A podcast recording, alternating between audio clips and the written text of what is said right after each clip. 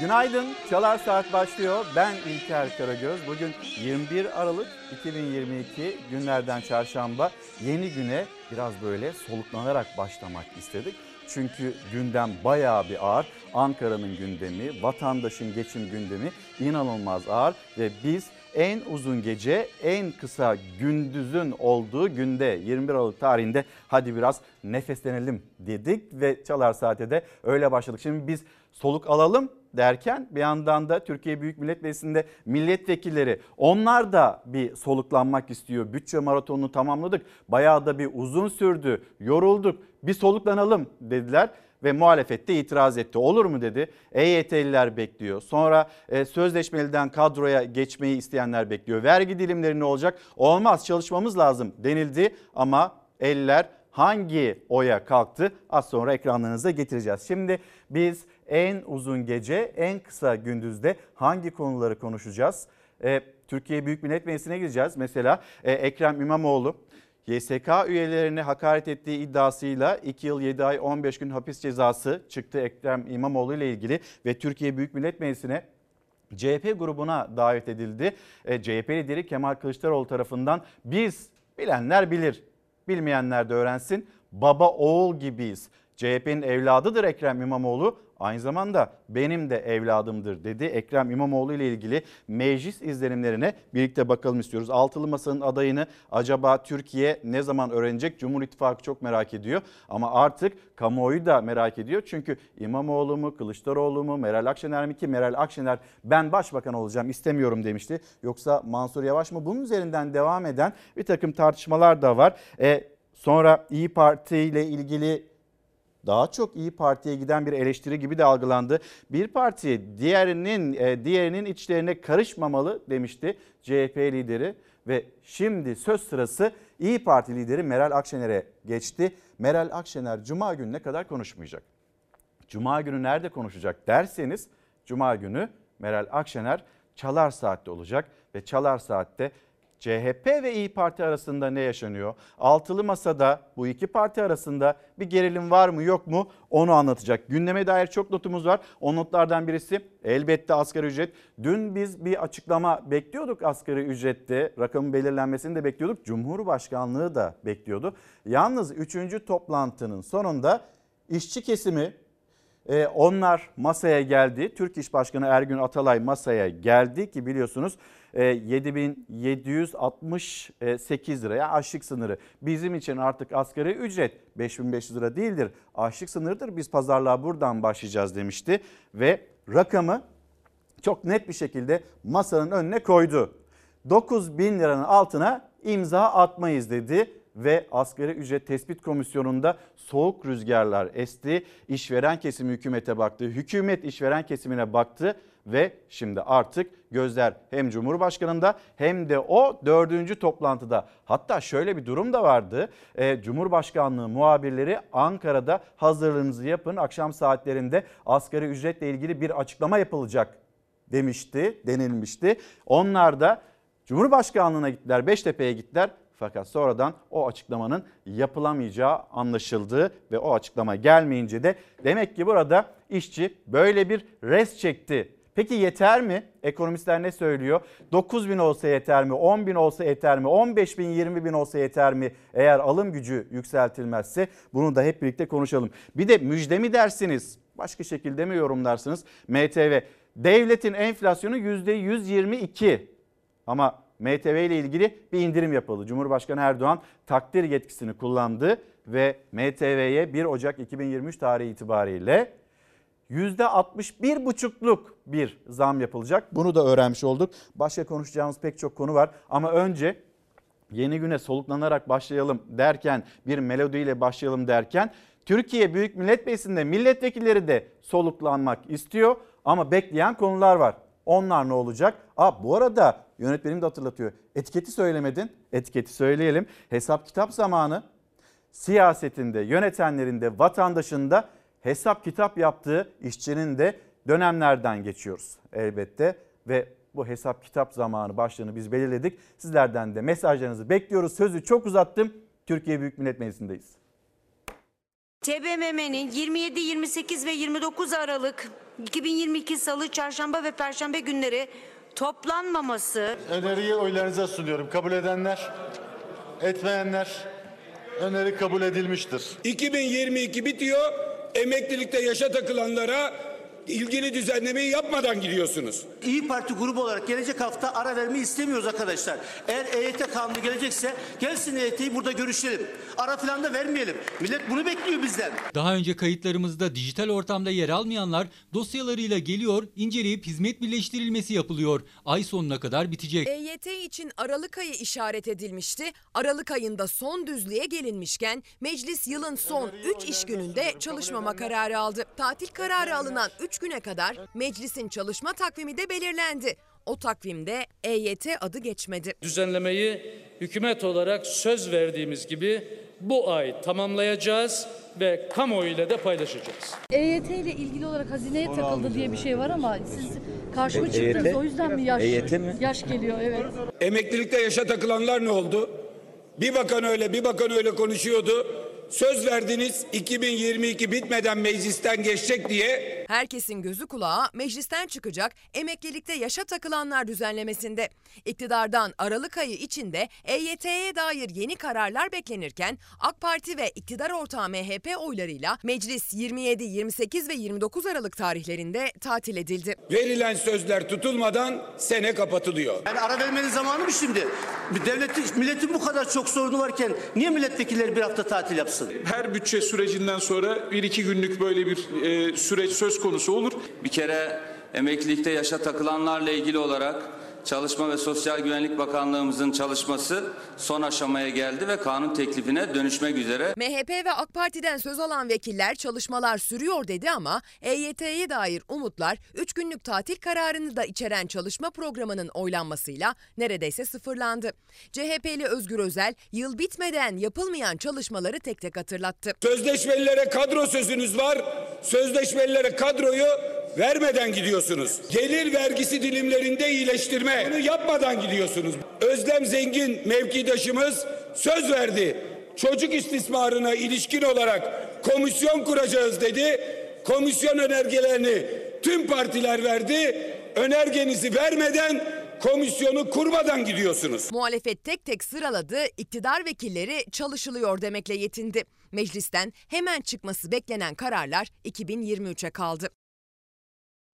Instagram'dan doğru yazmışım da hesap kitap zamanı diye. Twitter'da başaramamışım, hesap kitap zam yazmışım. Yalnız bozmayacağım. Gerçekten öyle. Hesap kitap yapıyor vatandaş. Bir yandan da zamlar gelmeye devam ediyor. Kalsın. Evet. Twitter'daki başlığımızda hesap kitap zam olsun. Bu başlıklar altında bize ulaşabilirsiniz. Kendi gündeminizi aktarabilirsiniz. Birlikte konuşarak yaptığımız, gerçekleştirdiğimiz bir yayındır Çalarsa. Şimdi e, yine Türkiye Büyük Millet Meclisi'nde kalalım. Birazdan da Selçuk Tepeli, o gelecek. Birlikte konuşacağız. Onun ana haberde süresi biraz kısıtlı. Selçuk abi gel, hadi geniş geniş konuşalım. Hem bir yandan hesap kitap siyasetteki, hem de vatandaşın geçimi, birlikte konuşalım. Bir de hayal kuralım. Yani hayal kurmayı unuttuk. Gel bir hayal kuralım dedim. Gelecek birazdan, o da Çalar Saat'te konuğumuz olacak. Korkusuz gazetesine bakalım. E, bu da manşeti yine Selçuk Tepeli'ye de sormak istiyorum ama en başta size soralım. Korkusuz gazetesinin manşetinde bakın ne var. Şimdi en başarısızlar, bir kabineyle ilgili anket yapılmış, vatandaşa sorulmuş. Kimler başarılı, kimler başarısız? Bu arada kur korumalı mevduat sisteminin de yıl dönümü, doğum günü, hani öyle mi diyeceğiz? Çünkü büyük bir memnuniyetle anlatılıyor. Kutlamalar, havai fişekler şeklinde e ama Türkiye Büyük Millet Meclisi bu karar da çıktı. E sonra o bütçe, bu bütçe konuşulurken öğrendik ki hazineden dünya kadar para çıktı.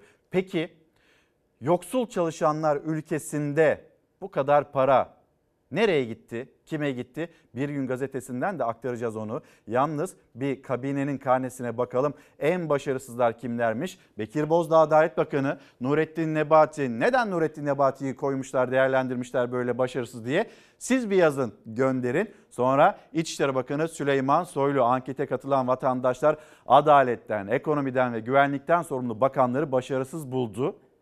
diğerlerinin de pek farkı yok değerlendirmesi yapılırken en başarılı bulunan bakan, Dışişleri Bakanı Mevlüt Çavuşoğlu. İşte karne bu. Bakanlarla ilgili siz ne söylersiniz? Lütfen yazıp gönderin, bizimle paylaşın. Instagram'dan gönderirseniz mesajınızı şaşırmayın. Hesap kitap zamanı dedik Instagram'da ama Twitter'da. Hadi değiştirelim. Savaş, hesap kitap zam. Uyuyor bu da. Tam da bizim hayatımızı anlatıyor. Hesap kitap zam diyelim. Bugün başlığımız olsun. Ben Instagram'da birazdan düzeltirim. Şimdi Sinop'a gideceğiz. Sinop'ta bir gemi yangını.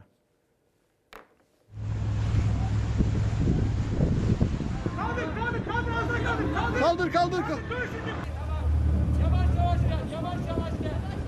Yavaş yavaş gel. Yangın nedeniyle gemiye yardıma gittik. Geminin arka bölümünde çıkmış yangın. Büyük ihtimalle öyle görünüyor. Havadan kurtarma operasyonunda ekipler zamanla yarıştı. Yanan geminin içinden tek tek on altı mürettebat kurtarıldı. Kayıp bir kişinin geminin kaptanı olduğu kaydedildi. Kaptanın yangın sırasında denize atladığı düşünülüyor. on altı kişiyi sağ olarak kurtarıyoruz ve hastanemize sevki sağlandı. Sinop açıklarında yabancı uyruklu kuru yük gemisi alev aldı. Hemen telsizle yardım çağrısı yapıldı. O çağrıya bir balıkçı teknesi yanıt verdi. Elektrik panosundan çıkmış. Biz tekneye gittiğimizde zaten yanıyordu tekne. Yan açtık, yangın merdiveninden yukarı çıktık. Adamı kurtardık. Sahil güvenlik ekipleri hemen harekete geçti. Zamanla yarışılan nefes kesen kurtarma operasyonu başladı. Hayla azam, hayla yasin, hayla! Yasin, hayla! Alevler hava koşulları nedeniyle hızla yayılırken mürettebat için zaman daralmaya başlamıştı. Bir yanda alevlerin tehdidi, bir yanda çıkan dumanların etkisiyle zehirlenmeye, yaralanmaya başladılar. Samsun Sahil Güvenlik Karadeniz Bölge Komutanlığı'na bağlı helikopter havalandı. Sahil Güvenlik Bot Komutanlığı ve Liman Başkanlığı koordine oldu. Balıkçı gemileriyle yangına müdahale edilirken mürettebat tek tek hava operasyonuyla kurtarıldı. Botlarla limana götürülüp burada yapılan ilk müdahalenin ardından hastanelere kaldırıldı. Kuru yük gemisinin on yedi mürettebatı olduğu bilgisiyle sahil güvenlik ekipleri eş zamanlı denizde arama başlattı. Çünkü geminin kaptanı ortada yoktu. Yangın sırasında denize atladığı şüphesiyle harekete geçildi. Kaptan atlamış, birinci kaptan. O hala kayıp. on altı mürettebat kurtarıldı ancak altısının durumu ağır. Çoğunda ciddi, iyileşmesi güç hasarlar var. Ağır hastalarımızdan altısını Samsun hastanelerine sevk ettik. Yardım anonsuna yanıt veren balıkçılar an beyan faciaya şahit oldu. Gördüklerini bu sözlerle dile getirdiler. Allah yardımcıları olsun. Çok zor durumdaylardı. Arkadaşımız stolda sağ olsun karşı gemiye atladı tehlikeleri göz alarak. Bu ayağı kopan arkadaşa yardımcı olduk. Kımıldayamıyordu. Ayak, ayak bileği, kaval kemiği tamamen kırıktı. Aldığımızda zaten şok halindeydi. Kaptanı arama çalışmaları devam ederken canlı bulunma ihtimali giderek azalıyor. Ekiplerin zorlu mücadelesi devam ediyor. Çok geçmiş olsun. Gecenin sıcak haberlerindendi. Başka sıcak haberler de var. Hesap, kitap, zam. Başlığımızı bu şekilde yanlışlıkla bulduk ama güzel oldu. Ee, bize günaydın diyen izleyicilerimizden e, Melih Akat Adana'ya sizin aracılığınızla selamlarımızı iletelim. Gündeminizde ne varsa Melih Bey hem günaydın diyorsunuz hem de yeni güne nasıl başlıyorsunuz acaba? Ve e, hesap kitap zam. Bu başlık altında bize göndermek istediğiniz bir mesaj varsa onu da paylaşın. Mahir Bey diyor ki hayatımız hesap kitap yapmakla geçiyor. Son bir hesabımız var bizim diyerek de sandığa gönderme de bulunuyor. Şimdi yine devam edelim istiyoruz.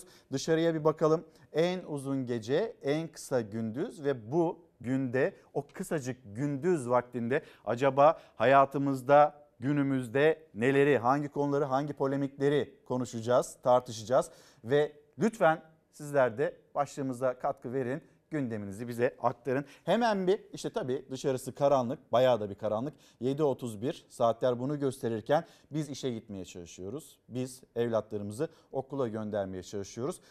Yeni güne aydınlık içinde başlayamıyoruz bir kere. Bu değişir mi? Tasarruf yapılıyor deniliyor ve altı senedir değişmiyor. Şimdiden sonra değişir mi?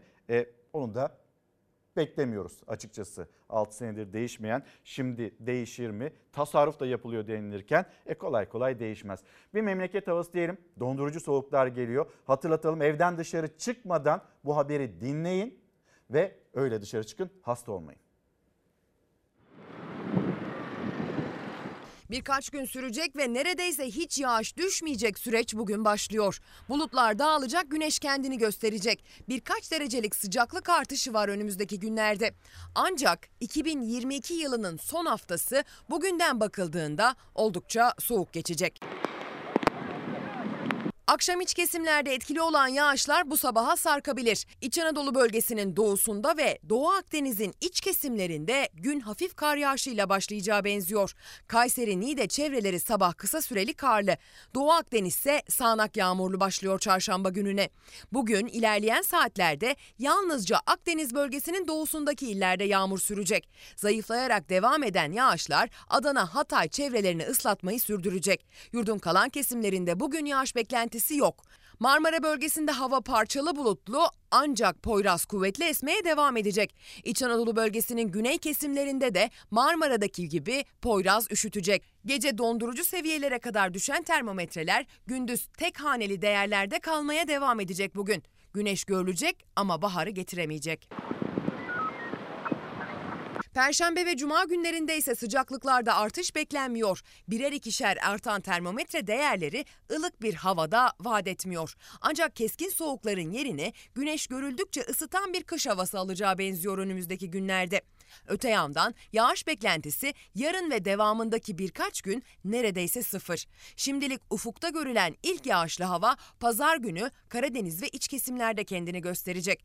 Pazar pazartesi beklenen yağış soğuk havasıyla birlikte geleceğe benziyor. Geçtiğimiz haftaya benzer bir senaryoyla bu pazar yine sıcaklık düşmeye başlayacak. iki bin yirmi iki yılının son haftası soğuk olacak. Süreyya Yalçın, günaydın. İzmir'den selamlar. Zamlar ışık hızına ulaştı. Artık yetişmek ne mümkün diyor. Halk kaplumbağa hızında, zamlarsa ışık hızında. Sonra Can Bey yazmış. Tam hesap yapıyoruz. Tam böyle hesabı denkliyoruz. Yeni bir zam geliyor. Sonra hesap yeniden başlıyor. İşte bu mesajı paylaşıyor bizimle. Twitter'dan gelen mesajlar. Gelelim. Dumlupınar Kütahya gazetesi. Öğrencilerin Şafak Operasyonu Kütahya'da. Bugünlerde öğrenciler okullarına gidebilmek için gece karanlığında sabah gün daha ağarmadan yollara koyuluyorlar. Aslında uzunca bir süredir de öyle. İlk ders için sabah erken kalkan minikler soğuk havanın da etkili olduğu bu günlerde ya yürüyerek gidiyorlar ya da sokak lambasının ışığının altında soğuğa rağmen servislerini bekliyorlar. Öğrenciler ve velilerse bu durumun düzeltilmesini istiyor. Hüseyin Can Aksu'nun Dumlupınar gazetesindeki manşet haberi. İşte dışarıyı da görüyorsunuz. Bir süredir böyle, altı senedir böyle. Yani bir süredir böyle derken hani yazdan çıktık, kış mevsimine girerken böyle biz bunu yaşıyoruz. Bir şafak operasyonu olarak da adlandırıyor Dumlupınar gazetesi ve haberi yapan Hüseyin Can Aksu. Hiç de haksız değil. Öğrenciler okula mı gidiyor, operasyona mı gidiyor? Onlar da bilemiyor. Zaten ilk derste de uyuyorlar çocuklar. Başka da bir şey yapamıyorlar. Şimdi Türkiye'nin siyasetin sıcak gündemi. Hemen bir Cumhuriyet Gazetesi'ne bakalım. Cumhuriyet Gazetesi'nde C H P lideri Kılıçdaroğlu ve İstanbul, İstanbul Büyükşehir Belediye Başkanı Ekrem İmamoğlu. Ekrem İmamoğlu Ankara'daydı, C H P grubundaydı. Kılıçdaroğlu davet etti. Benim oğlum gibidir. Bilmeyenler de bunu öğrensin dedi. Ekrem İmamoğlu ile ilgili Kılıçdaroğlu Ekrem İmamoğlu'na bir kez de C H P grubunda sahip çıktı. Yalnız öyle bir konuşma yaptı ki o sert konuşmasında hedefindeki kişi de İçişleri Bakanı Süleyman Soylu'ydu. Dinleyelim. on altı milyon insanın sevgilisini görevden alacakmış, beyefendiye bakın. Sen kimsin? Ekrem İmamoğlu kim? Sen Ekrem İmamoğlu'nun tırnağı bile olamazsın. Ekrem İmamoğlu'nun adını ağzına alman için önce ağzını bir yıkayacaksın. İmamoğlu size büyük lokmadır. Boğazınıza takılır, boğulursunuz. Boğarız sizi, boğarız. Bizi yakından tanıyanların, dostlarımızın, yol arkadaşlarımızın iyi bildiği bir şeyi bu kürsüden sizlere ifade edeceğim. Ekrem İmamoğlu ile baba-oğul ilişkisi gibiyiz. C H P'nin evladı olduğu kadar benim de evladımdır. Yan kesici saraylara sesleniyorum. Çekin arabanızı. Bu kantar sizi çekmez. Ona sahip çıkmak benim de boynumun borcudur. Şimdi Cumhuriyet Gazetesi'nde haberimizi bir tamamlayalım. Çünkü orada dikkat çeken notlar da var. Baba oğlu sizi boğarız. Boğarız sizi boğarız. Ekrem İmamoğlu'nun adını ağzınıza alırken ağzınızı çalkalayın dedi. Çok sert bir konuşma yaptı ve İçişleri Bakanı'nı bu sözlerle de hedefine koydu Kılıçdaroğlu. Kılıçdaroğlu rüzgarı terse döndürdü. A K P'li kurmayların bir değerlendirmesi, kulis bilgisi Cumhuriyet Gazetesi'nde A K P kanadı İyi Parti'nin İmamoğlu özelinde tabanı konsolide ettiğini ifade ediyor. Kılıçdaroğlu'nun çıkışı sonrasında rüzgarın terse dönmeye başladığı ve bu sefer güç dengesinin Kılıçdaroğlu'na geçtiği konuşuluyor. Bir güç dengesi masada, İyi Parti, C H P arasında böyle bir denge var mı, yok mu? Bunun değerlendirmesini de yapacağız. Cuma günü Sayın Meral Akşener, İYİ Parti Genel Başkanı burada Çalar Saat'te olacak ve o güne kadar da ne kendisi ne de kurmayları. Biz konuşmayacağız, ne söyleyeceksek Cuma gününü bekleyin dedi. Cuma gününü bekleyin. Peki C H P lideri Kılıçdaroğlu ne söylüyor? O da Bay Kemal'i bekleyin mesajını verdi. Şimdi Cumhuriyet Gazetesi'nden bir başka habere geçelim. Asgari ücrette uzlaşma çıktı mı? Uzlaşma çıkmadı. Beklenti o yöndeydi. Asgari ücrette e, dün açıklanır diye bir beklenti vardı açıkçası. Yalnız Türk İş masaya geldi. Biz dokuz bin liranın altında imza atmıyoruz dedi. Hızlıca geldi. Hızlıca da tespit komisyonundan ayrıldı. Sonra işveren kesimi hükümete, hükümet kesimi işverene baktı. Onlar peki neyi teklif ediyorlar? Bilmiyoruz. Yani açıklamadılar. Açıklamadıkları için bilmiyoruz. Ama bir tahminimiz var. Az sonra söyleyelim. Teklifi yukarıda Bakan Bey'e söyledim. Şimdi komisyona söyledim. Türk İş'in resmi teklifi dokuz bin lira arkadaşlar. Verirlerse masaya oturup imzalarız. Vermezlerse o meselenin içinde olmayız. Peki işveren? İşveren neyi teklif ediyor diye seslenildi. Onu da işverene sorun. İşte o yanıt geldi Ergün Atalay'dan. İşverenden ses seda çıkmadı. Yalnız kulislerde konuşulanı hemen bir paylaşalım. Kulislerde işverenin teklifinin yedi bin sekiz yüz yedi bin dokuz yüz civarında olduğu, hükümetin de desteğiyle sekiz bin lirayı biraz aşacağı konuşuluyor ve bu da güçlü bir kulis, onu da söyleyeyim. Peki işçi kesimi, işçiler dokuz bin liranın altına imza atmıyoruz dedi. Şimdi arada bin liralık, nereden baksanız bin liralık net olarak bir fark var. Bu fark Cumhurbaşkanı Erdoğan devreye girmesiyle kapanır mı? Kapanmaz mı? Gözler artık dördüncü buluşmada ve Cumhurbaşkanı Erdoğan'ın yapacağı açıklamada. Bir kez daha söyleyelim. Dün bir açıklama bekleniyordu. Cumhurbaşkanlığı muhabirleri, onlar Beştepe'ye davet edildi. Fakat o açıklama yapılamadı. Şimdi yine devam edelim. Aslında sınırlarımızın ötesine gidelim. Bir kutlama, Arjantin'e gidelim. Arjantin biliyorsunuz Katar'da dünya şampiyonu oldu. Fransa'yı devirdi. Messi mi Mbappé mi derken Messi ve arkadaşları Dünya Kupası'na uzandı. Arjantin'de bu sevinç nasıl bütün dünyayla paylaşıldı?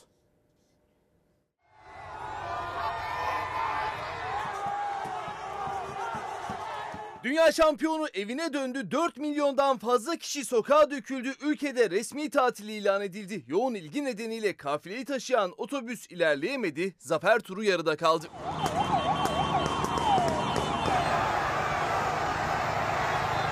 Dünya şampiyonu Arjantin kupayı otuz altı yıl sonra evine getirdi. Halk milli takımı karşılamak için sokaklara akın etti. İzdiham yaşandı.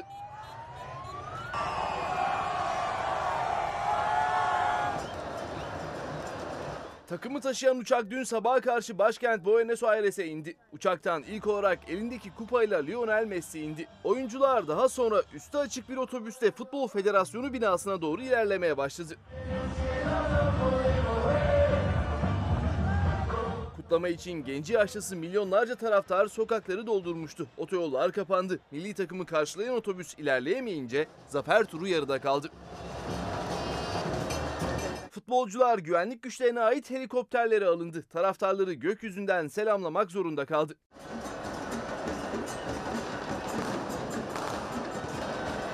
Arjantin hükümeti taraftarların şampiyonluğu doyasıya kutlaması için ülkede bir günlük resmi tatil ilan etti. Arjantin'de sevinç, İran'da olaylar. Azadi, azadi, azadi. İdamlar başladı. Halk siyasi tutukluların serbest bırakılması için sokağa döküldü. İran'da protestolar yeniden alevlendi. Diktatör, diktatör, diktatör, diktatör. İran'da polisin gözaltına aldığı Mahsa Amini'nin ölümü sonrası başlayan gösterilerde üç ay geride kaldı. Gösteriler bir süredir sokaklardan evlere taşınmıştı. Muhalifler her gece evlerinin pencere ve balkonlarından rejim karşıtı sloganlar atıyordu. Protestolarda gözaltına alınan iki kişinin idam edilmesinin ardından halk yeniden sokağa çıktı. Aralarında başkent Tahran'ın da olduğu bazı şehirlerde kalabalık gruplar lastikleri ateşe verdi, caddeleri trafiğe kapattı, araçların geçişini engelledi, yönetim karşıtı sloganlarla yürüdü. Azadi, azadi. Göstericiler daha önce gözaltına alınan siyasi tutukluların bir an önce serbest bırakılması çağrısı yaptı. Sık sık diktatöre ölüm diye bağırdı. İranlı muhaliflere göre Mahsa Amini'nin ölümüyle başlayan protestolarda Eylül ayından bu yana en az beş yüz kişi hayatını kaybetti. yirmi bine yakın kişi gözaltına alındı. Bunlardan otuz dokuzu idam cezasıyla karşı karşıya. Muhaliflere göre yargılamalar tamamlandıkça bu sayı yüzleri bulacak. Abdullah Bey, günaydın.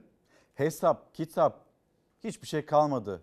Biz bunu artık başaramıyoruz mesajını paylaşıyor ve bir de tekerleme gibi düşünüyorum nasıl etmek, bilmiyorum nereye gitmek. Beş nüfusa bir tek ekmek yetsin diyorum. Yetmiyor ki. Abdullah Bey gönderdiği mesajı bu şekilde. Hesap, kitap, zam. Cumhuriyet Gazetesi'ni tamamlayalım. Cumhururiyet Gazetesi'nde şimdi ilaçta kurla ilgili bir düzenleme yapıldı. Çünkü neden? Bakıyorsunuz dört ilaçtan birisi piyasada bulunamıyor. Uzayıp giden giden bir liste vardı. Peki zam geldi. Nispeten hani önceki güne göre nispeten zam da yapıldı yüzde otuz altılık yanılmıyorsam. E şimdi kuru güncellemesi işe yaradı mı yaramadı diyor Cumhuriyet Gazetesi. Yurttaş eczaneden eli boş dönüyor. Zam var, ilaç yok. Yani buradaki biz meseleyi hala halledebilmiş değiliz. O zaman sağlıkla devam edelim mi? Bakın bir ses duyacaksınız ve o ses şu. Ölmediğime şükrediyorum şu anda. Peki bunu söyleyen kim? Bunu söyleyen bir doktor.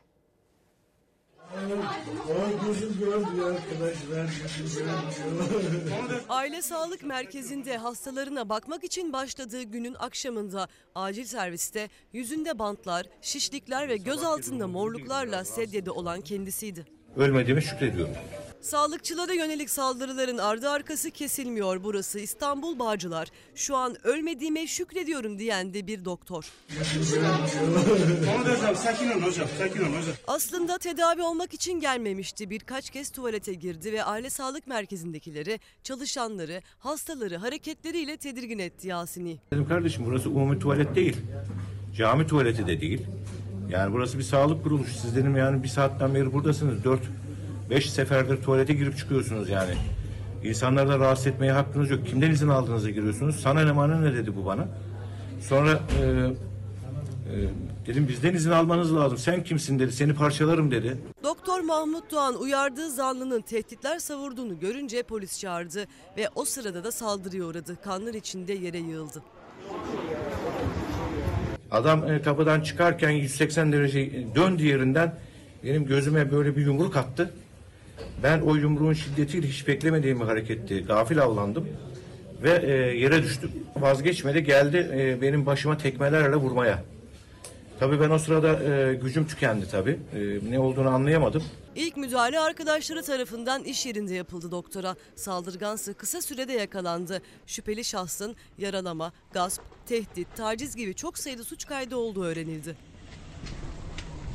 Saldırıya uğrayan doktor Mahmut Doğan hem isyan etti hem de bize yardım edin dedi. Kesici bir alet vardı muhtemelen ki yanağımda e, kesilen, e, kanayan yerler oldu.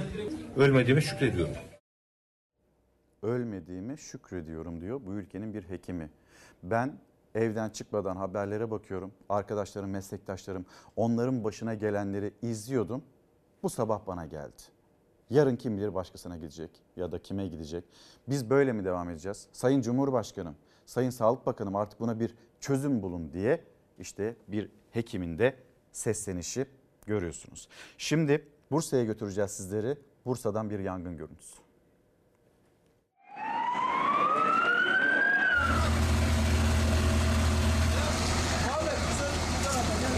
Kimsenin yaşamadığı terk edilmiş üç katlı bir bina gece yarısı alev alev yandı. İtfaiye ekipleri evsiz bir kadının o binaya sığındığı ihbarını alınca hemen harekete geçti. Kadın alevlerin arasından kurtarıldı.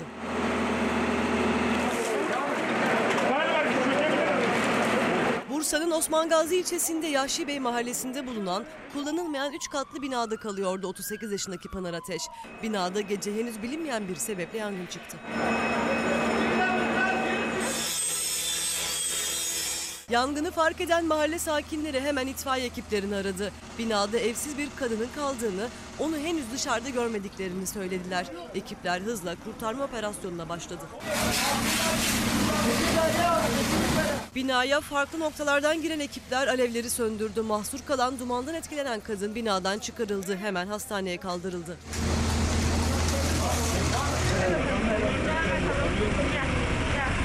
Kadının hayati tehlikesi bulunmazken yangınla ilgili soruşturma başlatıldı. Aynur Hanım, sizin sorunuzu soracağım Selçuk Tepeli'ye. Birazdan gelecek kendisi. Hesap kitap zam, bu başlıkla ilgili. Diyor ki hani patron bizdik, parasız patron mu olur? Nasıl olacak o? Bir Selçuk Tepeli'ye sorar mısınız demiş. Tamam, buraya notumu aldım Aynur Hanım. Sorunuzu soracağım. İşte sosyal medya hesaplarımız, bize ulaşabilirsiniz. Bursa'dan sonra Ankara'ya gidelim. Ankara'da daha önce böyle bir dönem gördük mü, yaşadık mı? Tam olarak biz nasıl bir geçim mücadelesi, savaşı içindeyiz? Bir yandan bunu konuşurken bakın bir hırsızlık, ne çalındı?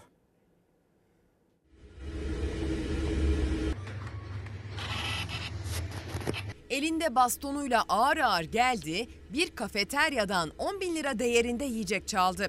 Yiyecek hırsızı özellikle peyniri tercih etti. Kaşar peynirini. Elinde poşetle son derece soğukkanlı bir biçimde buzdolabına yöneldi. Eli önce kaşar peynirlerine gitti. Kilosu yüz elli lirayla yüz seksen lira arasında değişen kaşar peyniri buzdolabındaki en pahalı kalemlerden biriydi. Yiyecek hırsızlığı Ankara'da Tunalı Hilmi Caddesi'nde bir kafede yaşandı. Kafeye pencereden girdi hırsız. Yaklaşık on bin liralık yiyecek çaldı. Çaldığı malzemeleri elindeki poşete doldurdu, bastonla yavaş yavaş yürüyerek kafeden çıktı. O anlar güvenlik kamerası görüntülerine yansıdı. Şüphelinin yakalanması için çalışma başlatıldı. Hürriyet gazetesine bakalım. Diğer gazetelerden işçinin istediği dokuz bin lira ve bununla ilgili sendikanın bu hamlesiyle ilgili yorumlar, değerlendirmeler nasıl, onu da paylaşalım. İşte Hürriyet gazetesi. Pazarlık kızıştı. Asgari ücret başlığı. Asgari ücret tespit komisyonunun üçüncü toplantısından karar çıkmadı. İşçi temsilcisi Türk İş Genel Başkanı Ergün Atalay, asgari ücret teklifimiz dokuz bin lira oldu. Altındaki rakam olursa masada olmayız dedi. Dün akşam için Beştepe'de bir asgari ücret açıklaması planlanıyordu. Gazeteciler, muhabirler oraya davet edilmişti. Bu rakam telaffuz edildikten sonra o toplantı iptal edildi. Acaba işçi ve işverenin eli hangi rakamda buluşturulmaya çalışılıyordu? Şöyle söyleyelim, kulislerde sekiz bin lira gibi bir rakam hani iyidir, uygundur. İşvereni de üzmez. İşçi de zaten çok fazla bir beklenti içinde değil. Anketleri öyleydi Çalışma Bakanlığı'nın. İşte işçi dokuz bin liralık teklifini masaya koydu. O toplantıda iptal edildi. Hürriyet gazetesi pazarlık kızıştı derken hemen bir Türkiye gazetesine bakalım. Türk İş kapıyı dokuz binden açtı değerlendirmesini yapıyor. Ee, bakalım asgari ücret komisyonunun üçüncü toplantısında rakamlar masaya konuldu. Daha doğrusu işçi masaya koydu. İşveren ve hükümet orada, tespit komisyonunda soğuk rüzgarlar esti. Hemen yanında bir haber daha var Türkiye gazetesinde, onu da okuyalım, birazdan haberini paylaşırım ama müjde midir değil midir diye size sormak istiyorum. Hesap kitap ve zam bugün başlığımız. M T V'de artış yüzde yüz yirmi iki değil, yüzde altmış bir virgül beş olacak. Cumhurbaşkanı Erdoğan motorlu taşıtlar vergisinde uygulanacak yeniden değerleme oranında indirim yetkisini kullandı. Yeni yılda M T V yüzde altmış bir virgül beş oranında artacak. Böylece iki bin yirmi üç yılında uygulanması beklenen M T V artışında yarı yarıya bir azalma sağlandı. İyi ki hani Cumhurbaşkanı devreye girdi de o kadar değil ya, yüzde yüz yirmi iki değil, yarı yarıya bir azalmayı sağladı. E, Cumhurbaşkanı'nın e, o aşağı yet, aşağı çekme yetkisiyle bunu paylaşıyor Türkiye gazetesi. Şimdi işçilerin de istediği zam oranı yüzde altmış dörde denk geliyor. Dolayısıyla böyle bir indirim, yüzde altmış bir virgül beş'lük bir indirim Üzülmeyecek o zaman. Hani hükümet belki de dokuz bin lirada gerçekten işveren ve işçiyi buluşturabilir. Soruyorsunuz emekliler, emeklilerin maaşları ne olacak peki? yüzde altmış dört zam, işçiye zam verilirse. Şimdi biz de onu yeni yılda üç Ocak tarihinde biliyorsunuz enflasyon rakamları açıklanacak ve biz iki bin yirmi iki yılının net olarak enflasyon verisini öğrenmiş olacağız. Belki de yüzde altmış ve üzerinde bir zam gelir. Gelir mi gelmez mi, hesap kitap zam bugün başlığımız. Hadi birlikte konuşalım o konuyu da. Şimdi hemen gelelim şu başlığa, asgari ücret. Asgari ücret haberini paylaşalım. Sonra Özgür Demirtaş hoca. Onun bir değerlendirmesi var. Daha önce bir hesap yapmıştı, bir paylaşım vardı, haklı çıktı. Şimdi bir paylaşımı daha var, onu anlatacağım. Türk İş'in resmi teklifi dokuz bin lira arkadaşlar. Verirlerse masaya oturup imzalarız, vermezlerse o meselenin içinde olmayız. yirmi gündür devam eden asgari ücret pazarlığının son toplantısında Türk İş teklifini açıkladı. yüzde altmış dört zamla dokuz bin lira istedi. İşveren ve hükümetse bir rakam telaffuz etmedi. Hepinize saygılar sunuyorum, haydi. Efendim işveren tarafının bir... İşverene sorun abi. Hadi. İşçi, işveren, hükümet üçüncü kez toplandı Çalışma Bakanlığı'nda. Beklenti her cepheden rakamların açıklanmasındaydı. Ama sadece işçi temsilcisi Türk İş'in teklifi duyuldu. Masaya açlık sınırı olan yedi bin yedi yüz seksen beş lira üzeri zam talebiyle oturan Türk İş, asgari ücretin dokuz bin lira olmasını istedi. Bir saat evvel beni de buraya çağırdılar. Biz ayın birinde dedik ki bizim kırk senedir de yapılan araştırmada uzman arkadaşlarımız bir çalışma yapıyorlar. Türk İş'in açlık sınırı yedi bin yedi yüz seksen beş, yoksulluk on bin lira. Böyle bir ifadede kullandık. Psikolojik sınırın aşıldığını söylüyorlar. Toplantıya girelim izninizle. Türk İş'in aksine işveren cephesi tiskin. Heyetteki temsilcisi Akan Selkoç ne toplantı öncesinde sorulara yanıt verdi ne de çıkışta. İşverenin pazarlık masasında Türk İş'in teklifi olan dokuz bin liraya çekimser kaldığı öğrenildi. Başkanım yüzünüz gülüyor. Anlaşma oldu herhalde. Oh. Teklifi yukarıda Bakan Bey'e söyledim. Şimdi komisyona söyledim. Türk İş'in resmi teklifi dokuz bin lira arkadaşlar. Verirlerse masaya oturup imzalarız. Vermezlerse o meselenin içinde olmayız. Yaklaşık üç buçuk saat süren toplantıdan uzlaşma çıkmadı. Türk İş'in dokuz bin liralık teklifinden başka rakam da duyulmadı. Türk İş dokuz bin liradan bir adım geriye gitmeyiz diyor. Tiskinse bu teklifi değerlendirmek için süre istediği biliniyor. Enflasyonu iki bin yirmi üç yılı için yüzde yirmi gibi hesap edin demişti Cumhurbaşkanı ama başlangıcı yüzde altmış bir buçuktan yapıyoruz. M T V ile ilgili bir kere bunu hatırlatalım ve iki bin yirmi ikideyiz, belki de bilmiyorum düşer mi ya da ocağı saymayın. Şubat, üstelik Mart Şubat'tan daha iyi olacak. Mayıs'ı görmeyin, Mayıs en güzeli olacak. Böyle bir yaklaşımla mı ilerlenecek iki bin yirmi üçte? Neden söylüyoruz bunu? Şimdi Özgür Demirtaş'ın bir değerlendirmesine bakalım. Ne demişti? Bir kez daha, yüzüncü defa asgari ücret sekiz bin altı yüzde olsa, dokuz binde olsa, on binde olsa hiçbir işe yaramayacak. Bunu geçen sene de söylemişti. Ve sonra ne oldu? İlk bir iki ay insanlar ellerine para geçeceği için sevinecekler ama en geç beş altı ay sonra o para eriyip gidecek. Alım gücünüz düşecek. Bu yazdıklarım yine gerçek olacak. Geçen sefer yazdığım gerçek oldu. Bu yazdıklarım da gerçek olacak. İlk bir iki ay insanlar ellerine para geçtiği için nefes alacaklar. Ama sonra para da eriyecek. Alım gücü, alım gücü yine verilen o zamlarla ortaya çıkan maaşı karşılamayacak. Bunu yaşadık. Bir kez daha yaşayacaksınız diyor Özgür Demirtaş. Peki asgari ücret ne kadar olacak? Sizce olması gereken ne? İşçi dokuz bin lira dedi ama bir yandan da o dokuz bin lira masadaki dengeyi bir kere dağıttı. Rest çekti. Alabilecek, alınabilecek bir rakam olarak bunu ortaya koydu. Ama belli ki hani dün o açıklama gelmediyse belli ki işveren ve hükümetin aklında böyle bir rakam kesinlikle yoktu. Zaten kulislerde onu söylüyor. sekiz bin, sekiz bin yüz böyle bir rakam telaffuz ediliyordu. Hani fakire fukaraya vermek bereketti?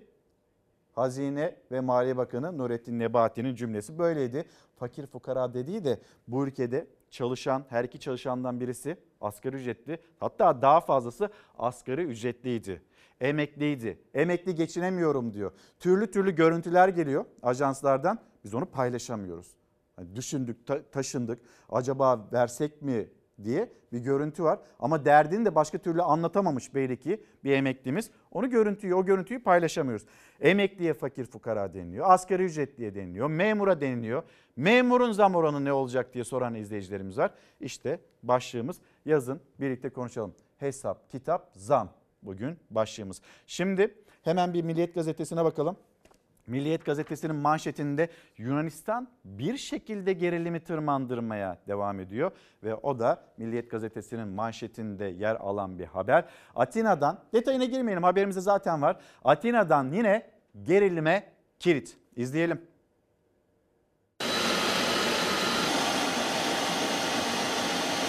Yunan uçakları NATO görevindeki Türk jetlerine radar kilidi attı. Milli Savunma Bakanlığı gerekli karşılığın verildiğini açıkladı. Yunanistan son dönemde Ege'de gerilimi tırmandırma peşinde. Mitsotakis yönetimi bu yönde attığı adımlara bir yenisini ekledi. Yunan savaş uçakları son üç günde ikinci kez NATO ile ortak görev yapan Türk jetlerini taciz etti. Gene Ege'de bazı çılgınlıklar yaptılar. Tabii bizimkiler de gerekeni yaptı. Arkadaşlara dedim ki eğer rahat durmazlarsa gereğini yaparsınız. Milli Savunma Bakanlığı'nın duyurduğu Yunan tacizi on dokuz Aralık'ta gerçekleşti. on altı Türk F on altısı ve destek uçakları NATO'nun AWACS erken uyarı uçağıyla görev uçuşundaydı. Türkiye uçuş öncesi bölge ülkeleri bilgilendirmişti. Ancak Yunanistan buna aldırış etmedi. Beş ayrı üstten havalanan Yunan F on altıları NATO görevini engellemeye çalıştı. Paket kol uçuşundaki Türk jetlerine radar kilitledi. Aynı dakikalarda F on altılar Dalaman ve Akhisar'dan birbiri ardına havalandı. Ege'de Yunan jetlerini önleme yaptı. O arkadakine fulinge yesin, dipersiz değil mi? Ama öndekine çakabilirim. Yunanistan'a ait F on altı uçakları radar kilidi atarak NATO uçuşundaki uçaklarımızı önlemeye çalıştı. Dalaman ve Akhisar'dan kalkan F on altı uçaklarımız da gerekli karşılığı vererek NATO görevinin başarıyla tamamlanmasını sağladı. Milli Savunma Bakanlığı paket kol uçuşundaki Türk uçaklarının NATO görevini başarıyla tamamladığını ve emniyetle üstlerine döndüğünü duyurdu. Yunan jetleri üç gün önce yine Türk-NATO ortak görevini hedef almıştı. Türk F on altılarının müdahale etmesinin ardından eğitim görevi sorunsuz tamamlanmıştı. Yadigar Hanım göndermiş, hesap kitap zam bu etiketin dışına çıkamıyoruz ve kendisi de diyor ki hesap kitap yapmaktan bıktık, bizlere zam yapılmasın, mal ve hizmetlerin fiyatları sabit kalsın yeter, başka bir şey istemiyoruz yeter deniliyor. Şimdi E, Nurettin Nebati, onun karnesine baktık. Vatandaşın gözünde başarılı mı başarısız mı? Onun bir değerlendirmesini artık size bırakıyoruz. Ama ortaya çıkan veriler, ortaya çıkan anketler Nurettin Nebati'nin karnesinin bol kırıklı olduğunu gösteriyor. Millet Gazetesi'ni tamamlayalım. Bakın çok önemli bir haber. E, manşetten sonra seçtiğimiz grip sınıfları boş bıraktı. Havaların soğumasıyla birlikte grip vakaları da arttı. Hastaneler dolup taşarken Türkiye genelinde okullar da hızla boşalmaya başladı. Okullarda salgının artmasından tedirgin olan aileler çocuklarını okula gönderemezken bazı illerde sendikalar okulların tatil edilmesi çağrısında bulunuyor ki bu sebeple tatil edilen okullar da oldu. İnanılmaz bir grip salgını var ve buna karşı da bizim maske, hani böyle bir durumla karşılaşıldığında ya da kalabalıklar içinde maske kullanmaktan başka çaremiz yok. İlginç bir karışım, böyle bir virüs vücudunuzda geçtiğinde yataktan kalkamıyorsunuz. Başınızı kaldıramıyorsunuz. Vardır etrafınızda bunun örnekleri. Herkes evinde bunu yaşıyor maalesef. Şimdi gelelim siyasetin konusuna, başlığına. Vatandaşın bir hesabı kitabı var zamlar üzerinden. Siyaset, siyasette hesap kitap yapılıyor mu, yapılmıyor mu, neler konuşuluyor? Bir Saraçhane, Saraçhane'deki o zirveyi hatırlatalım. Sonra Ekrem İmamoğlu'nun Türkiye Büyük Millet Meclisi'ne girişini hatırlatalım. Sonra C H P lideri Kemal Kılıçdaroğlu'nun kendisini sahiplenişini ve orada verilen fotoğrafı ekranlarınıza taşıyalım. Altı lider bir aradayız. Hepimiz aynı şeyleri düşünüyoruz. Demokrasiyi savunuyoruz. Şu anda o aday koltuğu boş. Kim ne söylerse söylesin altı lider bir araya gelip de bir isim söyleyene kadar o aday koltuğu boştur. C H P lideri Kılıçdaroğlu, altılı masada sorun yok mesajını bir aradayız, beraberiz diyerek verdi. Gelecek Partisi lideri ise adaylık koltuğu boş çıkışı yaptı. Kılıçdaroğlu'nun bir gün önce Akşener'in Ekrem İmamoğlu ve Mansur Yavaş için adaylıkları için hayır demeyiz açıklamasına partimizin İçişleri vurgusu dikkat çekmişti. Bu iki arkadaşımızdan biri aday gösterilirse biz hayır demeyeceğiz dedi. Hem Ekrem Bey hem Mansur Bey'den başlıyor. Bir parti bir başka partinin iç işlerine karışmamalı. Her partinin kendi kuralları vardır. Bağımsız iradesi vardır. Her parti kendi içinde değerlendirmesini yapmalıdır. İşin doğrusu bu. Meral Akşener olarak söz veriyorum. Bu şarkı da burada bitmeyecek. Kılıçdaroğlu'nun açıklamaları sonrası Akşener kurmaylarına konuşmama talimatı verdi. Ancak C H P liderinin sözleri İyi Parti için de ses getirdi. Akşener'in kazanacak aday vurgusuyla C H P'nin iç işlerine karışmadığı dile getiriliyor. Gözler Akşener'in grup toplantısında yapacağı konuşmaya çevrilirken Ekrem İmamoğlu da olası adaylığı ile ilgili Fatih Altaylı'ya konuştu. Ben tek başıma kendimi rakip olarak görmüyorum elbette ama Erdoğan'ın karşısındaki rakip takımın bir oyuncusuyum. Teknik direktör beni oyuna sokar veya sokmaz. Ona ben karar vermeyeceğim. Ama oyuna girme ihtimali olan bir oyuncuyum. Bu ülkeye demokrasiyi ya getireceğiz ya getireceğiz.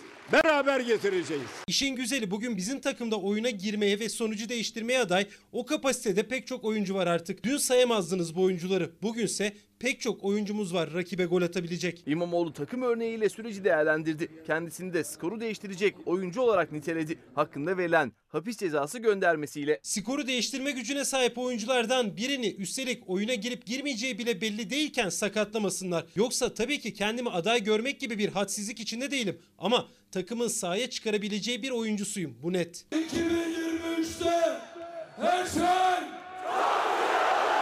Hakkındaki hapis cezası kararı adaylık konusunda bir adım öne çıkardığı yorumları yapılırken İmamoğlu'nun skoru değiştirecek oyunculardan biriyim sözleri dikkat çekti. Gelecek Partisi Genel Başkanı'nın ben değil biz diyelim sözleri de masaya mesaj gibiydi. Ben değil biz demek lazım.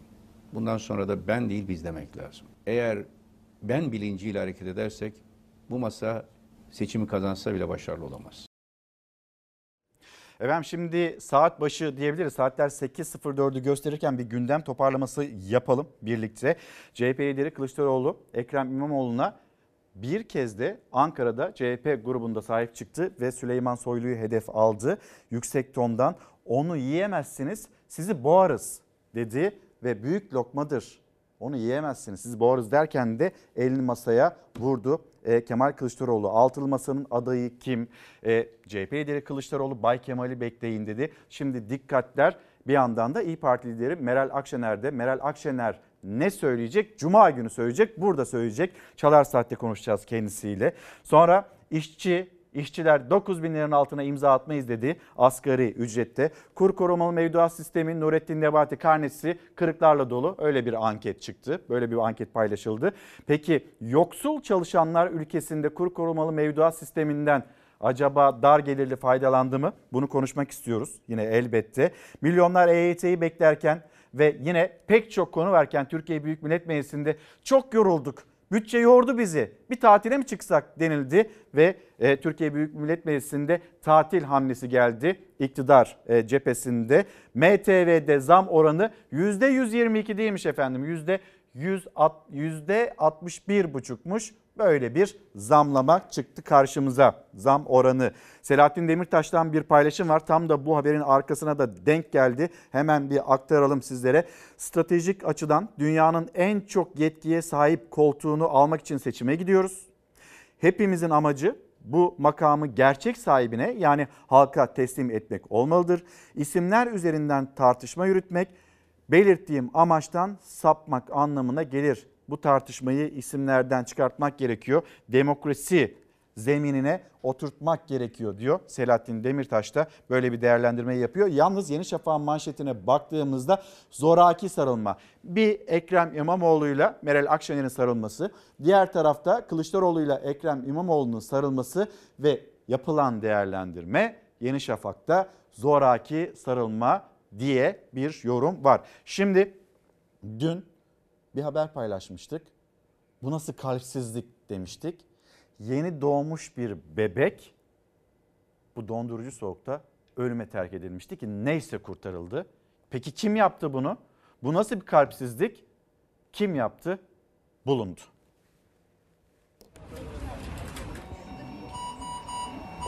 Yüzünde odun kırıntıları, toprak, ayağında çorap dahi yok. Bu şekilde bir kapı önüne terk edildi. Kapısını açan çift bebeği donmak üzere buldu. Onu ölüme terk eden vicdansız, ben annesiyim dedi, jandarma tarafından gözaltına alındı. Burdur'un Karacaören köyünde yaşayan Taşlıoğlu ailesi sabah kapılarını açtıklarında gözlerine inanamadı. Şu civarlarında bir gürültü oldu, kapı sesi böyle gün gün gün. Sonra biz tabii korktuğumuzdan çıkamadık dışarıya, gece olduğundan. Sonra sabah kalktı, kapının önünde çocuk. Eşim kapıyı açınca bebek var burada dedi. Ben de inanmadım, ne bebeği olur durduk yerde. Yeni doğduğu anlaşılan kız bebeğin gece kapıya bırakıldığı ve soğuktan donmak üzere olduğu anlaşıldı. Sonra kucakladı, içeri getirdi. Ben de kendimden örtü aldım üzerine dokunmayan diye. Hem diğerde hem ısınsın diye. Aldım içeri götürdüm, oraya koydum, başka müdahale etmedik, haber verdik. Sanki ormanda doğmuş gibi, içi odun kırıntıları vardı kundakta. Onlar ellerinden geleni yaptı ama bebek ısınamadı çünkü hipotermi geçiriyordu. Bebeğe müdahale için gelen sağlık ekipleri daha yeni doğmuş, göbek bağının bile sağlıksız koşullarda kesilmiş, minicik bedeninin yaklaşık yedi saat dondurucu soğuğa maruz kaldığını tespit etti.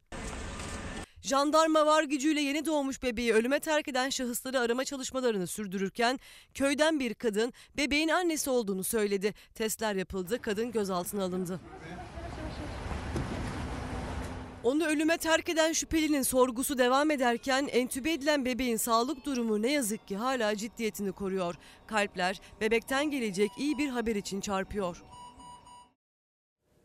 Bir kayıp tam da asgari ücretli için, hani o pazarlıklar devam ederken, işçi için o pazarlıklar devam ederken tiyatro sahnesine sığmayan, sonra işçinin marşı haline gelen o biliyorsunuz bir Mayıs marşı ve onun da yazarı Sarper Öztan hayata gözlerini yumdu. bir Mayıs, bir Mayıs, işçinin emekçinin bayramı. Milyonlarca işçinin emek ve dayanışma gününde hep bir ağızdan söylediği o marşın söz yazarı ve bestecisi Sarper Özsan hayatını kaybetti. Bu böyle gitmez, sömürü devam etmez. bir Mayısların sembolü işçi marşı. Bir hayat gelir işte ve her yerde. Yıllardır işçiler hak mücadelesinde Sarper Özsan'ın sözlerini yazdığı, bestelediği o marşı söylüyor.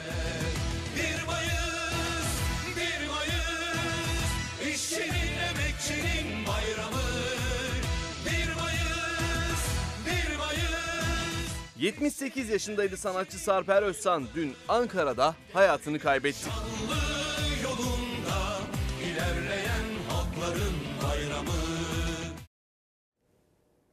şimdi de memleketten de haberler aktarıyoruz. Yeniden ulusal medyaya döneriz. Bir yerel gazetelere de bakalım hep birlikte. Şimdi Dumlupınar gazetesi manşetine bakmıştık hep birlikte. Bir de Batman'a gidelim. Çağdaş gazetesi besicilerin feryadını duyun. Duyuluyor mu besicinin feryadı? Ekonomi iyi denilirken besici nasıl geçineceğini şaşırdı. Besicilerden de isterseniz hep birlikte e, bir esnaf, esnafın kira çilesine bakalım. İnşallah mülk sahibi olursunuz deniliyor ya. Dün paylaşmıştık, burada konuşmuştuk sizlerle. Hazine ve Maliye Bakan Yardımcısı bu kiralar ne olacak Sayın Bakan diye sorulduğunda... İnşallah mülk sahibi olursunuz. Sizin için dua edeceğim dedi. Yani işimiz dualara kaldı. Esnafın işi dualara kaldı. Öyle mi? Önce bu haberi okuyalım. Besicilerin feryadını duyun. Yem ve saman gibi temel maliyetlerin katlanarak artması sebebiyle hayvancılıkla uğraşan besicilerin büyük sorun yaşadığını belirten Kırmızı Et Üreticileri Birliği Başkanı Mahmut Arslan, etin maliyeti yüz yirmi lira ama biz on lira daha düşük fiyatta satıp zarar ediyoruz. Ya artık zarar etmekten vazgeçerse besici, o zaman ne olacak? Hayatımıza yeni yeni zamlar girecek. Sütte ne yaşadıysak ette onu yaşıyoruz. Hiç de zaten şaşırtmıyor. Gazete Pencere'den birazdan okuyayım. Meyvenin, sebzenin geçen seneden bu güne ne kadar zamlandığını az sonra hep birlikte konuşalım. Ama önce inşallah mülk sahibi olursunuz. Sayın Hazine ve Maliye Bakan Yardımcısının böyle bir duası var. Kiramız daha yeni arttı. kırk beş binden doksan bine çıktı. Mal sahipler bu konuda biraz daha duyarsız. Bayağı bir esnafın canını yakıyorlar. Dükkanın kirası elli bin. otuz iki bin dört yüz veriyorduk. Bu kadar kira artışı olmaması lazım. Yani esnaf da zor durumda bu konuda. elli bin yüksek rakam. Ya iş de o kadar zaten iş yok şu anda. Nasılsınız, iyi misiniz? İşleriniz nasıl? Kiralar artmasa da yüzde yüz yapmasa da iyi olacağız. Bugün kiramız arttı, moralimiz düşük. Öyle mi? Evet. Allah yerini doldurur ya. İnşallah mülk sahibi olur. Bak ben söyle dua edeyim. İnşallah mülkünü alırsınız. Allah'a iyi. Esnaf en büyük derdini kira sorununu anlatırken Hazine ve Maliye Bakan Yardımcısı Mahmut Gürcan kirasını ödeyemeyen esnafa mülk sahibi olun tavsiyesinde bulundu. İnşallah mülk sahibi olun. Bak ben söyle dua edeyim. İnşallah mülkünü alırsınız. Allah'a iyi.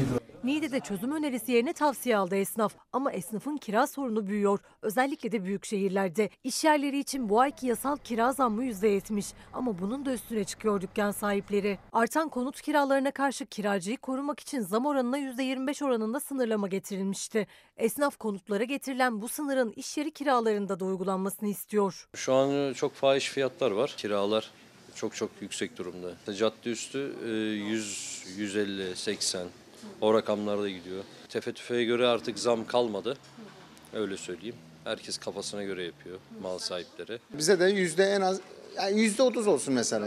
İşler düşüyor ama maliyet aynı. Devam ediyor. Daha da yükseliyor. Bulunduğumuz pastanenin kirası kırk beş bin liraydı. Dükkan sahibi yüzde yüz zam yaptı. Yeni kira doksan bin lira oldu. Konuttaysa zam yüzde yirmi beşle sınırlı. Bu yüzden esnaf da aynı konutta olduğu gibi kira zammına bir sınırlama getirilmesini talep ediyor. Nasılsınız? İyi misiniz? İşleriniz nasıl? Kiralar artmasa da yüzde yüz yapmasa da iyi olacağız. Bugün kiramız arttı, moralimiz düşük. Öyle mi? Evet. Allah yerini doldurur ya. İnşallah mülk sahibi olun. Bak ben söyle dua edeyim. İnşallah mülkünü alırsınız. Allah'a iyi. Son gücüyle ayakta kalma mücadelesi veren esnaf kira zammı için bir düzenleme bekliyor. Dükkanlara da sınırlama gelse daha iyi olur. Mal sahibinin dediği doksan bin T L. Veriyorsanız çalıştırın, vermiyorsanız çıkın. E biz de altmış beş bin, yetmiş bin civarı dedik. O da kabul etmedi. Teklifi kabul ettik mecburen. Elektrik faturanız elli altmış lira gelen e, elektrik şu anda doksan yüz lira geliyor. Dükkan kiramız euro bazında olduğu için bin beş yüz euro. Oynama olduğu zaman her bir lirada işte bin beş yüz lira fark ediyor. Fazla vermiş oluyoruz. Yetiştirmeye çalışıyoruz. Yetişmediği zaman sağdan soldan borç alıp mesela yatırmaya çalışıyoruz. Dükkanım vardı Bakırköy'de. Kapatmak zorunda kaldık. Fiyatları arttırdık mecburen. Çay üç liraysa beş lira yaptık. Pasta yüz liraysa yüz yirmi lira yaptık. Biz de oradan kendimizi kurtarmaya çalıştık ama keşke bunlar olmasaydı, yapmasaydık. Emekliden de konuşun diyor e, izleyicilerimiz, gönderen bu mesajı gönderen e, emeklimiz de Hasan Bilgi. Emeklilerden biraz bahsedin, emeklileri kimse saymıyor ama biz on dört milyonuz, hepimiz de seçmeniz hatırlatmasını yapıyor. Hasan Bey, seçimin arifesinde emeklileri sayarlar Hasan Bey, hiç merak etmeyin ama ne kadar sayarlar? Onu da ocağın başında hep birlikte göreceğiz. Şimdi seksen beş yaşındaydı, demans hastasıydı ve cezaevinde de düştüğü için kaburgası kırılmıştı. yirmi sekiz Şubat paşalarından emekli Kor General Vural Avar, avukatlarının tüm çağrılarına rağmen Vural Avar tahliye edilmedi, cezaevinde hayata gözlerini yumdu. Bu haber pek çok gazetede yok. Bazı gazetelerde var. İsterseniz bir Sözcü gazetesine bakalım. Ondan sonra emeklilerle ilgili haberimiz yok mu? Var elbette. Peki sizin bize söyleyecekleriniz yok mu? Emekli geçinebiliyor mu? İşte asgari ücrette istenilen, talep edilen zam oranı yüzde altmış dört. Emekliler, onlar ne kadarla geçinecek? En düşük emekli maaşı üç bin beş yüz lirayken. Ve bakalım, Allah'ın emriyle tahliye oldu. seksen beş yaşındaki general yürüyerek girdiği cezaevinden tabutla çıktı. yirmi sekiz Şubat davasında müebbete çarptırılan on üç emekli generalden birisi olan ve demans hastalığı bulunan Vural Avar hücresinde öldü.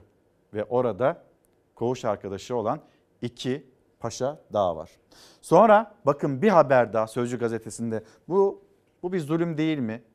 Avukatlarının seslenişi, o ailesinin seslenişi duyulmadı. Sonra Türkiye Büyük Millet Meclisi'nde C H P lideri Kemal Kılıçdaroğlu ses yükseltti. Ne olursa olsun devletin adil, devletin vicdanlı olması gerekir. seksen beş yaşında hasta, nerede olduğunun bile farkında değil, tahliye edilmedi. Hatta düşmüştü, yaralanmıştı, kaburgası kırılmıştı. Çıkmadı, cezaevinden çıkartılmadı. Orada hayata gözlerini yumdu. Gelelim, bir iftira daha çöktü. Montreux açıklaması nedeniyle yargılanan yüz üç emekli amiral beraat etti. Neler söylendi, neler. Ama şimdi o amiraller beraat etti. Darbecilikle suçlandı. Biz emekli paşaların, hani muvazzaf olsun, emekli olsun, onların darbe yatkınlığını biliriz. Ne manşetler. E, beraat ettiler işte. Emekli amiraller geçen yıl Montreux Anlaşması'nın tartışmaya açılmasına tepki göstermişti. İktidar ve yandaş medyanın linç kampanyası sonucu amirallere on iki yıl hapis istemiyle dava açıldı. Dün hepsi beraat etti. Savcılıkta istinafa gidecek, savcılıkta itiraz edecek. Şimdi Sözcü gazetesine baktık. Buradaki haberlerimizi tamamladık. Sizleri madem emekleri konuşacağız dedik, Yeni Çağ gazetesine bir götürelim. Biz on dört milyonuz, yalnız bizi saymıyorlar, seçimin de arifesindeyiz diyordu izleyicimiz. Sizi sayacaklar. Ne kadar sayacaklar ve maaşınız ne olacak? Göreceğiz hep birlikte. Emekli maaş isyanını meydanlara taşıdı. Bu maaşla geçinemiyoruz, İnsanca yaşamak istiyoruz sloganlarıyla sokağa inen emekliler söz vermesine rağmen geçim şartlarında hiçbir iyileştirme yapmayan A K P iktidarını uyardı. Şu anda meydanlardayız. Sonra da artık seçim günü ne zamansa sandıkta olacağız, sandık başında olacağız. Sayın hükümet, sayın yönetenler diye emekliler de kendisini hatırlattı. Şimdi Zonguldak'a gideceğiz. Öğrencilerimiz zehirlendi.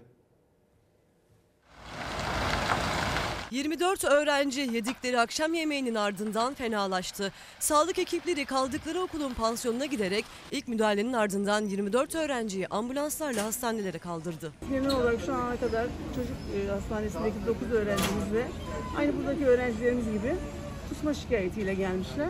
Ve serum takılı onlarda da. E, tabii kontrol altındalar şu anda. Zonguldak'ta bir Anadolu Lisesi'nde eğitim gören yirmi dört öğrenci okulun pansiyonunda kalıyordu. Akşam her zamanki gibi yemek yediler. Bir süre sonra fenalaşan yirmi dört öğrenci aynı semptomları yaşamaya başladı. Kusma, karın ağrısı, ishal. Sağlık ekipleri hemen okulun pansiyonuna geldi. Burada ilk müdahaleyi yapan ekipler yirmi dört öğrenciyi çeşitli hastanelere sevk etti. Zonguldak Milli Eğitim Müdürü Züleyha Aldoğan hastaneleri tek tek ziyaret ederek bilgi aldı. Bir yandan da hemen incelemede başlatıyoruz.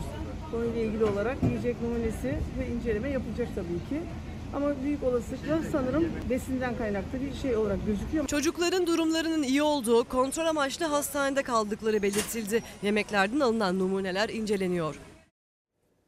Çok geçmiş olsun. Buradaki gelişmeyi de takip edeceğiz. Yusuf Er Yazan, günaydın, selamlar. E sizin paylaştığınız etiketle Fox'un internet sitesinde paylaşılan etiket arasında fark var. Orada hesap kitap zamanı yazıyor.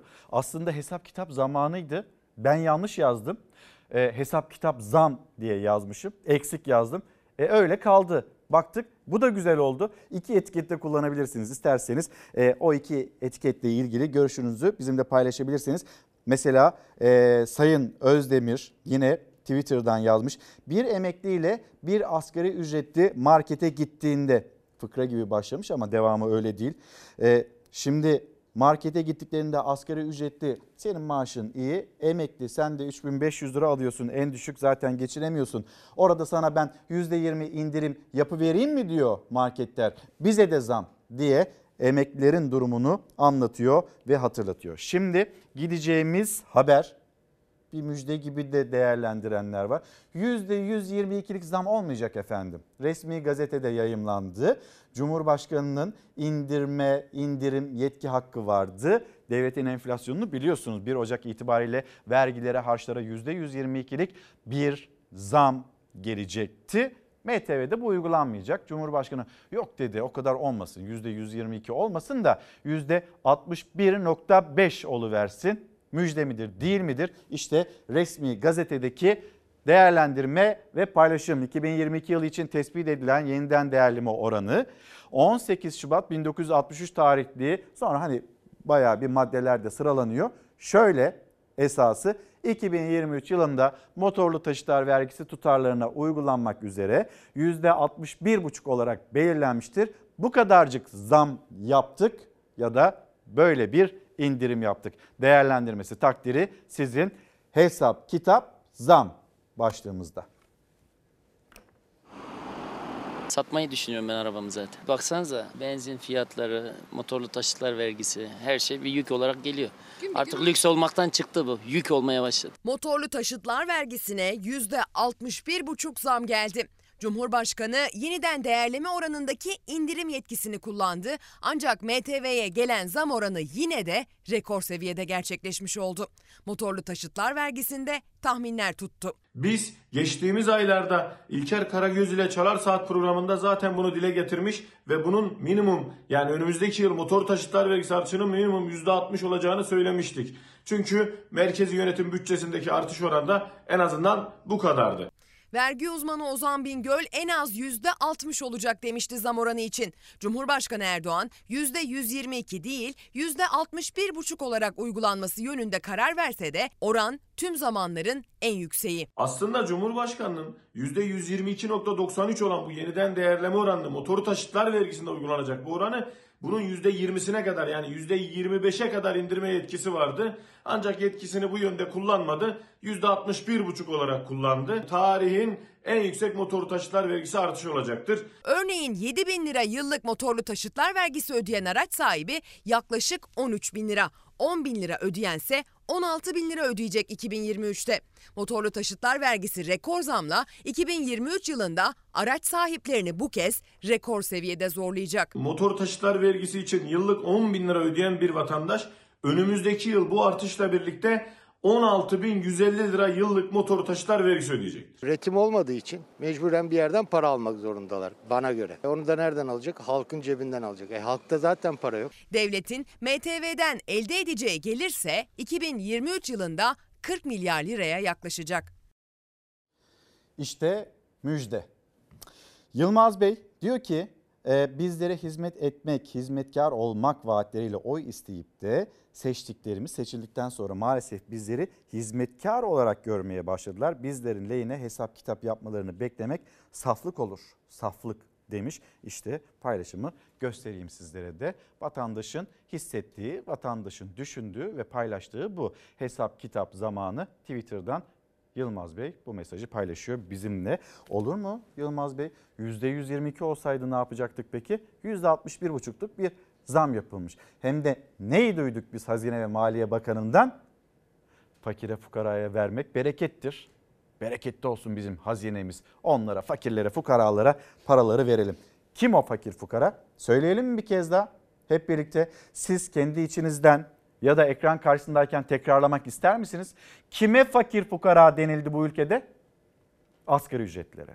Başka? Emeklilere. Başka? Memurlara. Niye? Çünkü yoksulluk sınırının altında yaşıyorlar. Fakir fukara.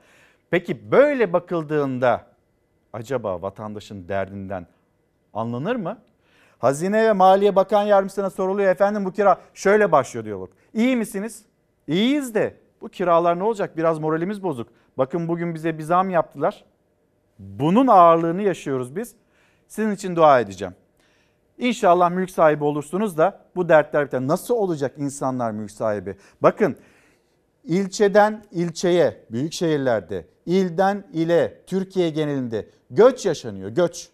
Bunun farkında mısınız? Esnafın farkında mısınız? Çiftçinin farkında mısınız? Vatandaşın farkında mısınız? Ki inşallah dua edeceğim mülk sahibi olasınız deniliyor.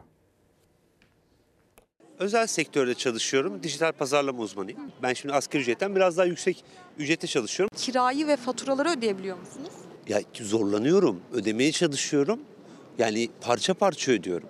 Dijital pazarlama uzmanı olan Mehmet Arda Yalçınkaya'nın aylık geliri dokuz bin lira civarında. Kirasını ve faturalarını ödemekte zorlandığı için paylaşımda ev ilanı verdi. Giderleri bölüşebileceği bir ev arkadaşı arıyor. Mesai arkadaşıysa yaşadığı geçim sıkıntısı yüzünden İstanbul'u terk etti. TÜİK'e göre de iki bin yirmi bir yılında iki milyon yedi yüz yetmiş yedi bin yedi yüz doksan yedi kişi bir ilden başka bir ile göç etti. Büyük çoğunluğun nedeni geçim sıkıntısı. Benim bir e, çok sevdiğim iş yerinde satış müdürü olan abim İzmir'de bir köye yerleşti. Dedi ki ben üç çocukla şartlarımla yetemiyorum. E ne yapayım? Ben köye yerleşiyorum dedi. İnsanlar mecburiyetten çocuklarının kaderinin de, hani yaşadıkları ortamı da değiştirmek zorunda kalıyorlar. Bakırköy'deki bir emlakçıda kiralık daire ilanları iki artı bir dairelerin kiraları yedi bin beş yüz liradan başlıyor, on beş bin liraya kadar çıkıyor. Geçen sene benzer dairelerin kiraları üç bin beş yüz lirayla dört bin lira arasındaydı. Çalışanların maaşları bu oranda artmadığı için kirada oturan çalışanlar yeni bir eve çıkmak zorunda kaldıklarında aynı bölgede bütçelerine uygun daire bulamıyorlar. İşte bu yüzden ya başka illere ya da iş yerlerinin olduğu ilçelerden daha uzak ilçelere göç etmek zorunda kalıyorlar. İlçeden ilçeye de göç söz konusu, başka illere de göç söz konusu. Maaşının çok üzerinde bir kira olduğu için memurlar artık İstanbul'u tercih etmiyor. Çalışanlar kira ve faturaları ödemekte zorlanınca bazı özel şirketler çalışanları gitmesin diye harekete geçti. Doğalgaz yardımının ardından kira yardımı da yapmaya başladılar. Verimli çalışanını da kaybetmek istemeyen iş yeri sahipleri personellerine doğalgaz yardımı, kira yardımı gibi biz de e, personelimizi kaybetmeyelim diye böyle bir destekte bulunuyorlar. Daha küçük yerlere göç etmeyi aklımızda geçiriyoruz. Neden? Çünkü İstanbul çok pahalı bir kent. on bin liradan aşağı, yani normal bir daireden söz ediyorum. E, bulamayacağına göre nereye gideceksin? Esenyurt'a gideceksin, Silivri'ye gideceksin. Evde yokuz, ikimiz de çalışıyoruz. altıda evde oluyoruz. Elektrik faturası üç yüz elli lira geliyor ama asla elektrik çalıştırmıyoruz. otuz Kasım'da çalıştırdım kombiyi. Kaç geleceğini merakla bekliyorum. İşverenden böyle bir beklentiniz olur mu yani? Tabii ki kesinlikle olur. Yani bin lira, beş yüz lira olsa bile o bizim için çok büyük bir destek olur. Yani e, yükümüzü biraz daha olsun hafifletmiş olur. Keşke olsa. Keşke olsa. Bütün çalışan kesim bundan faydalanabilse. Promosyonla ilgili onun da takibini biz yapıyoruz. Lütfen sizler de isteyin patronlardan, hakkınızı bırakmayın. Çünkü bu sizin hakkınız. Önümüzdeki günlerde doğalgaz faturanız için, elektrik faturanız için, ısınma için, biraz olsun daha nefes alabilmek için bu sizin hakkınız ve patronlar bu promosyonların üzerine yatamasın. Gelin Türkiye Büyük Millet Meclisi'nde bunu karara bağlayalım dedi muhalefet. İktidar hay hay diye yanıt verdi. Hala bir adım yok. İktidar biz yorulduk, yirmi yedi, yirmi sekiz, yirmi dokuz Aralık tarihlerinde bir izin mi yapsak dedi. Bunu oyladı. E, E Y T gelecekti, ne oldu Aralık ayında öyle deniliyordu. Yetişir mi sizce E Y T Aralık ayında gündeme gelir mi, konuşulur mu? E o zaman nereye kaldı? Bir söz vardı, söz verdiniz. Kasım ayından beri, hatta daha öncesi Aralık'ta bu iş tamam deniliyordu. Ocak ayında artık bunu öğrenmiş olacaksınız deniliyordu. Aralık'ta geçti geçiyor, az kaldı. Ocak ayında gündeme gelecek, sonra Şubat, sonra Mart, aylar birbirini takip edecek. Seçimin öncesine mi denk getiriyorlar acaba? Böyle o havayla, o motivasyonla seçime bari böyle mi gitsek deniliyor? Bilemiyoruz. Ama aklımıza da geliyor. Gazete Pencere'den birkaç ekonomi haberi var. Başlık başlık sizinle paylaşmak istiyorum. Yine hesap kitap zam deyip de birlikte konuşabilelim. Türk İş dokuz bin lira istedi. Asgari'de uzlaşma çıkmadı ve Türk İş işçiler res çekti. Çok yaşayın. Bir yandan da stüdyodan e, hapşırık sesi geldi. Belki size kadar da ulaştı. Bakan Bey'in şaşırtan az gelişmiş Türkiye tarifi. Türkiye eskiden az gelişmiş ülkeler listesindeydi. Biz yavaş yavaş toparlıyoruz. E, artık G yirmi'deyiz. Bir düştük, tekrar geri geldik. Değerlendirme. Elma ve mandalina bir yılda yüzde üç yüzden fazla zamlandı. Mevsiminde yiyin. Mevsiminde yiyorsunuz. Gene pahalı. Mevsiminde yemeyin, az yiyin. Bir kilo yiyeceğinize yarım kilo yiyiverin. Böyle telkinler geliyor. Sonra Profesör Doktor Demirtaş on bin lira da olsa hiçbir işe yaramayacak, bu pahalılık bitmeyecek, devam edecek değerlendirmesi. Motorlu taşıtlar az önce izlediniz. yüzde altmış bir buçukluk bir zam var. bir Ocak tarihi itibariyle devreye alınacak. E, tütün mamullerine, alkollü içkilere otomatik bir Ö T V zammı yolda. Ocak ayında da biz bunu öğreneceğiz. Ekonomiden kısa kısa başlıklar bu şekildeydi. Evet. Bir manşete bakalım. Pencereden baba oğul gibiyiz.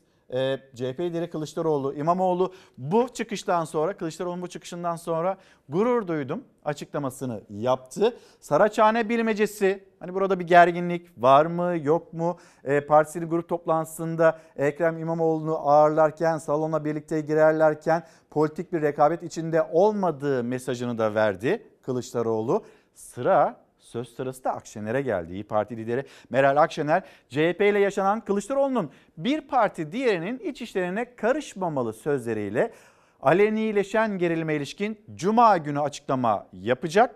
Açıklamada altılı masanın hukukunun korunacağı da belirtiliyor. Yani buradan altılı masa dağılır mı dağılmaz mı tartışması bekleyenler de vardır belki, ama kurallarını çok net olarak koydu liderler. Bir gerginlik var ama iletişim kanallarının açılmasıyla aşılabileceği söylenen bir gerginlik ve altılı masanın hukukunda korunacağı söyleniyor. Nerede konuşacak Sayın Akşener? Burada. Çalar Saat'te Cuma günü misafirimiz olacak, konumuz olacak. Sorularımızı kendisine yönelteceğiz. Şimdi o zaman çok konuştuk, çok paylaştık, aktardık bu bilgileri. Ekrem İmamoğlu ve adaylıkla ilgili yaşanan tartışma. Bu karar bana göre hukuken yanlış. Yani nezaketen böyle ifade edeyim. Daha çok isyan ediyorum da. Ama hukuk açısından yanlış. Ekrem İmamoğlu'na verilen cezaya AK Parti içinden itiraz eden isimlerdendi Bülent Arınç. Hatta itiraz değil, isyan ediyorum dedi. Bu sözlerin daha kallavisini söyleyenlerin efendim bu eleştiriyor diye mahkeme kararlarının binlercesi var.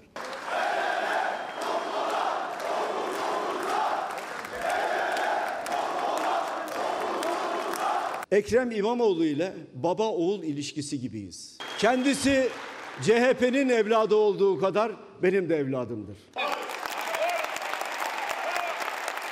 Ona sahip çıkmak benim de boynumun borcudur. Karara itiraz sesleri yükselmeye devam ederken aralarında gerilim olduğuna ilişkin yorumların zirve yaptığı günlerde İmamoğlu'nu C H P grubuna çağırdı Kılıçdaroğlu. Baba oğul gibi sözleriyle sorun yok mesajı verdi. Saraçhane düğümü çözüldü mü efendim? Düğüm yoktu ki. İmamoğlu hakkında hapis cezası çıktığı gün C H P liderinin Almanya'da olması çok tartışıldı. Akşener'in Saraçhane'deki sıcak fotoğrafı mesaj olarak algılandı. C H P lideri Saraçhane'de buluşma çağrısını sosyal medyadan öğrendiğini söyledi. İmamoğlu'nun buluşma çok önceden belliydi açıklaması Kılıçdaroğlu'na yanıt gibiydi. Çağrıyı Almanya'da sosyal medya üzerinden arkadaşlar duyurdular bana. Orada duydum. Doğru, Sayın Genel Başkan'ı arayıp yeniden bilgilendirmedik. Çünkü bir mahkumiyet kararı çıkması halinde burada toplanma kararı çok önceden zaten alınmıştı. Güzel bir gün olacak. Saraçhane geriliminin gölgesinde Kılıçdaroğlu'nun daveti üzerine C H P grubuna katılmak için meclise gelen İmamoğlu güzel bir gün olacak diyerek Genel Başkan odasına girdi. Birkaç dakika sonra C H P lideri geldi. Önce odadan fotoğraflar paylaşıldı. Sonra ikili birlikte C H P grup salonuna girdi. İmamoğlu'na mikrofon uzatılmaması için ilk kez C H P grubuna bariyer getirildi. Çıkarılamayacak bir kararı bu mahkemeden çıkardılar mı? Evet, çıkardılar. Her şeyi gizli kapaklı değil. Her şeyi alenen yaptılar. seksen beş milyonun önünde adaleti açıkça katlettiler. Yargıtay onadığı andan itibaren açığa alırsınız. iki iki daha dört. on altı milyon insanın sevgilisini görevden alacakmış, beyefendiye bakın. Sen kimsin? Ekrem İmamoğlu kim? Sen Ekrem İmamoğlu'nun tırnağı bile olamazsın. Ekrem İmamoğlu'nun adını ağzına alman için önce ağzını bir yıkayacaksın. Konu bir şahsın hakimlere hakaret ettiği iddiasıyla aldığı mahkumiyet kararından ibaret. İmamoğlu size büyük lokmadır. Boğazınıza takılır, boğulursunuz. Boğarız sizi, boğarız. C H P lideri iktidar cephesinden yapılan açıklamalara çok sertti. Sözü İmamoğlu'yla ilişkisine getirdi. Bizi yakından tanıyanların, dostlarımızın, yol arkadaşlarımızın iyi bildiği bir şeyi bu kürsüden sizlere ifade edeceğim. Ekrem İmamoğlu ile baba oğul ilişkisi gibiyiz. C H P'nin evladı olduğu kadar benim de evladımdır. Yan kesici saraylara sesleniyorum. Çekin arabanızı. Bu kantar sizi çekmez. Saraçhane düğümü çözüldü mü efendim? Düğüm yoktu ki. İmamoğlu bu sözlerle ayrıldı meclisten. Kılıçdaroğlu'nun sözleri ikilinin her ortamdaki birliktelik görüntüsü gerilim söylentilerini rafa kaldırdı. Ancak İmamoğlu'na verilen hapis cezası kararına muhalefetin tepkisi dinmedi.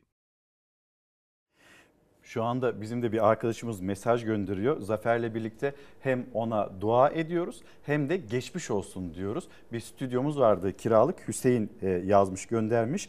bin sekiz yüz liradan üç bin beş yüz liraya çıkmış. Zafer'le birlikte artık ne diyeceğiz? Dua ederiz onun için. Dua mülk sahibi ederiz. Olsun. İnşallah mülk sahibi olursun. Hüseyin, öyle söyleyelim biz de. Zafer, günaydın, hoş geldin. Çalar Saat bülten sorumlusu Zafer Söken dünyanın gündemiyle geldi ama önce Türkiye ile başlıyoruz. Seni günaydın, dinliyoruz. Günaydın İlker Karagöz. Koca Yusuflarımız vardı bizim. Aslında bunların adı A dört yüz M. Askeri nakliye uçağı ama biz bunlara Koca Yusuflar adını vermiştik. Efsane başpehlivanımız Koca Yusuf'a ithafen Çünkü Koca Yusuf yüz yirmi kilo, bir seksen sekiz boyunda, yüz yirmi kilo kocaman bir baş pehlivanımızdı. O yüzden bu askeri nakliye uçaklarımıza biz Koca Yusuf adını vermiştik. Ne hikayenin gerisi, bunlar Kayseri'ye geldi ama neredeydi? Bu uçaklar Rusya-Ukrayna savaşının başlamasından bir gün önce Ukrayna'ya gittiler. Borispol Havalimanı'na inmişlerdi. Tam savaştan bir gün önce. Ertesi gün savaş başladı ve on aydır, bugün savaşın üç yüz birinci günü, on aydır Borispol Havalimanı'nda kalıyorlardı. Çünkü savaş devam ettiği için. Hava sahası kapalıydı. Hava sahası kapalı olduğu için, yani uçaklarımız havalansa bir kaza durumu olabilirdi Allah korusun. O yüzden on aydır Ukrayna'daydı uçaklarımız ve personel. Personel de on aydır Kiev Büyükelçiliği'nde kalıyordu. Ara ara gidip bu Koca Yusuf'ların, iki Koca Yusuf'umuzun bakımlarını yapıyorlardı. Yani gerekli işlemlerini yapıyorlardı. on aydır onlar da ailelerine hasretti. Dün akşam o iki uçağımız böyle geldi. Kayseri'ye iniş yaptı iki uçakta. Aileleriyle ve Kayseri'de onları bekleyen e, silah arkadaşlarıyla böyle bir kucaklaşma anı da var. Yani on aylık hasret sona erdi Koca Yusuf'larımız için ve Koca Yusuf'ların personeli için. Bu uçakları bir de biz pandemi döneminden Amerika'ya, İtalya'ya, e, tıp, yani kovid on dokuzla mücadelede tıbbi malzemeler taşımasından hatırlıyoruz. Yani dünyaya uzattığımız yardım eliydi bu Koca Yusuf'lar. Ve işte evladına kavuşan bir güzel Türk Silahlı Kuvvetleri personeli. Hoş gelmişler. on ay aradan sonra yeniden yurdumuza döndüler. Şimdi bir diğer başlık. Evet, az önce İran haberini verdin. Yine kadınlarla ilgili ne yazık ki kötü bir haber Afganistan'dan geldi. Taliban, Taliban değiştiğini iddia ederek Afganistan'da yönetimi ele geçirmişti ancak değişmediğini, yani tüm dünya biliyordu, biz de biliyorduk. Ve Taliban yavaş yavaş gerçek yüzünü gösteriyor. Son olarak da ikinci bir duyuruya kadar kadınların üniversite eğitimini almasına engel oluşturan bir kararı açıkladılar. Yani hayatın kadınlar rengi nasıl çalınır? Bakın Afganistan'a, görün. Sonra Türkiye'de de bir video var. Belki senin de dikkatini çekmiştir. Yapmayın, niye satıyorsunuz bunları? Değil mi? Evet. Yani Fas'ta bir kişi gelmiş markette, satmayın bunları. Nasıl bir şey? O kişi gözaltına alındı daha sonra. Ha, gözaltına evet, alındı. Sana ne? Beğenmiyorsan git. Ne yaşa, işin var burada? Yaşam tarzına da müdahale ediyor bazıları. Yani tırnak içinde söyleyeyim, hepsini kapsamayalım ama bazıları da böyle durumları var. Afganistan'daki kadınların durumu bu. Biz Cumhuriyetimizin yüzüncü yılına girerken Cumhuriyetimizin değerini de yani bilmemizi aslında hatırlatan bize her defasında hem İran'daki olaylar hem de Afganistan'da kadınların kadınlara reva görülen bu durum bizim Cumhuriyetimizin değerini tekrar tekrar her defasında bilmemiz ve hatırlatmamız gerektiğini ortaya koyuyor. Devam. Arjantin, Arjantin evet, diyelim. Arjantin. Sabah haberini verdin, şampiyonlar ülkelerine döndü. Ancak orada bir kazanın eşiğinden dönüldü. Messi'ye Messi, geçmiş olsun diyelim o zaman. Messi'ye geçmiş olsun diyelim. Messi, nasıl bir an? Messi'ye Di María var yanında. Şimdi Arjantin sokaklarında takım otobüsüyle, ellerinde kupayla, Messi'nin elinde kutlama yapıyorlardı. Ancak otobüsün üstünde otururlarken bir elektrik teli, ay, bir elektrik bile kablosu. Evet evet, böyle altında alçalarak geçiyorlar. Şimdi görüntü bir daha gelecektir. Yani Messi, Di María ve diğer üç futbolcu da yani büyük bir kazanın eşiğinden dönüyor aslında. Böyle çok gülerek geçiştiriyorlar ancak yani çarpsa muhtemelen geri düşüp çok büyük bir felakete neden olabilirdi. Arjantin'de kutlamalara dair bir görüntü. Bu arada Messi rekorlar kırmıştı Dünya Kupası'nı alarak ancak bir rekora daha imza attı. Kendisi sosyal medya hesabından bir fotoğraf paylaştı Dünya Kupası fotoğraf Dünya Kupası ile beraber. Şimdi gelirken baktım altmış yedi milyondan fazla Oo, insan Messi'nin o fotoğrafını milyon. beğendi. Evet, yani bugüne kadar beğenilmiş sosyal medya platformlarının, platformlarındaki en yüksek beğeniye sahip fotoğraf oldu Messi'nin fotoğrafı. dört milyondan fazla insan katıldı dedik haberde. Ancak futbol sadece futbol değil ya, şunu da hatırlatmak lazım. Arjantin'de yüzde doksan iki virgül dörtlük bir enflasyon var. Yani insanlar bu kadar yoksulluk ve enflasyon altında ezilirken onları bir nebze olsun sevindirecek bir gelişme yaşandı. İşte dünya şampiyonluğu. Bu arada doksan iki virgül dörtlük enflasyon var diyoruz, bizden yüksek enflasyonlar, ancak gıda enflasyonunda onların enflasyonu yüzde doksan iki, bizim yüzde yüz iki. Yani biz gıda enflasyonlarında enflasyonunda Arjantin'den ne yazık ki öndeyiz. Zafer, TÜİK'e göre. TÜİK'e göre tabii bir de. Şimdi e, Arjantin kutlama yapıyor. Peki Fas?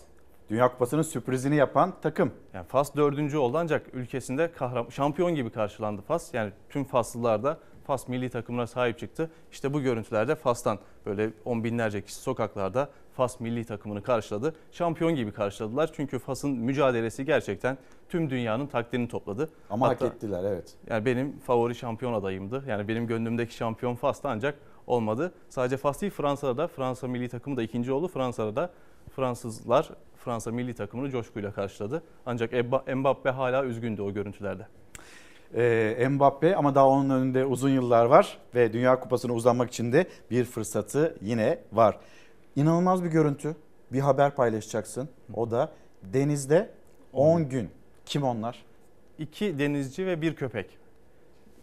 New Jersey'den Florida'ya gidiyorlar. Giderlerken yakıtları bitiyor yolda. Yakıtları bit- bitiyor ve üstüne üstlük şiddetli rüzgar nedeniyle teknelerinin yelken direği de kırılıyor. Yani on gün boyunca yönlerini kaybediyorlar, yollarını kaybediyorlar. iki gün susuz kalıyorlar, susuzlukla Oo. mücadele ediyorlar. on günün sonunda böyle kendilerini bir petrol tankeri buluyor.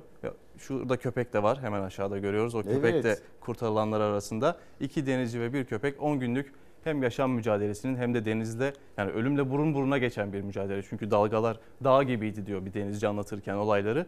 Ve samanlıkta iğne bulmak gibi koskoca denizde onlara denk gelen bir tanker. İşte o, o mürettebatı da görüyoruz. on günün ardından bu denizciler artık yuvalarına kavuştular. Böyle bir görüntü. Son otuz saniye ve bu otuz saniyede bir çarpıcı an daha. Bir operasyon ama nasıl operasyon? Evet, Noel yaklaşıyor. yirmi beş Aralık'ta Noel kutlanıyor dünyanın pek çok yerinde. Sokaklarda, Avrupa'da özellikle Noel babalı kostümlü insanlar görüyoruz. Peru'da da öyle birileri vardı ancak kapıları kıran Noel babalar, Noel anneler, hatta bunlar polis.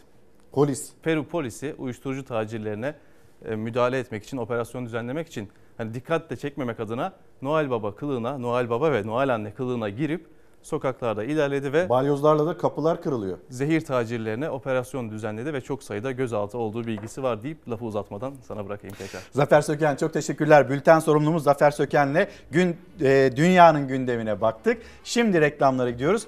Döndüğümüzde döndüğümüzde hem gündeme bakacağız hem de bir hayal kuralım. Selçuk abi hadi gel de konuşalım dedim. Selçuk Tepeli Çalar Saat'te olacak. Dönüşte bekliyoruz.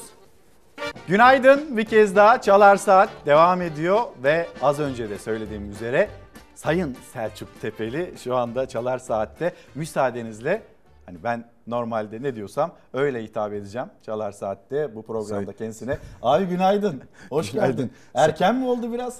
Yok, erken olmadı. Canım. Alışırsın Saat sen dokuz. Sabahlara. Alışım alışım. Fakat böyle sayın diye tuhaf yani hitap edilmesi. Şimdi, İlker bana hep böyle takılıyor.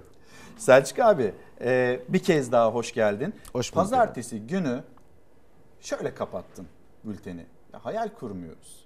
Neden Hı. kurmuyoruz? Neden bunu başaramıyoruz? Oysa bu ülke Hı. kazanımları, insanları, toprağı, coğrafyası, yani tam böyle dünyanın hayalini kurduğu ülke ki zaten pek çok meseleyi de bu yüzden yaşıyoruz.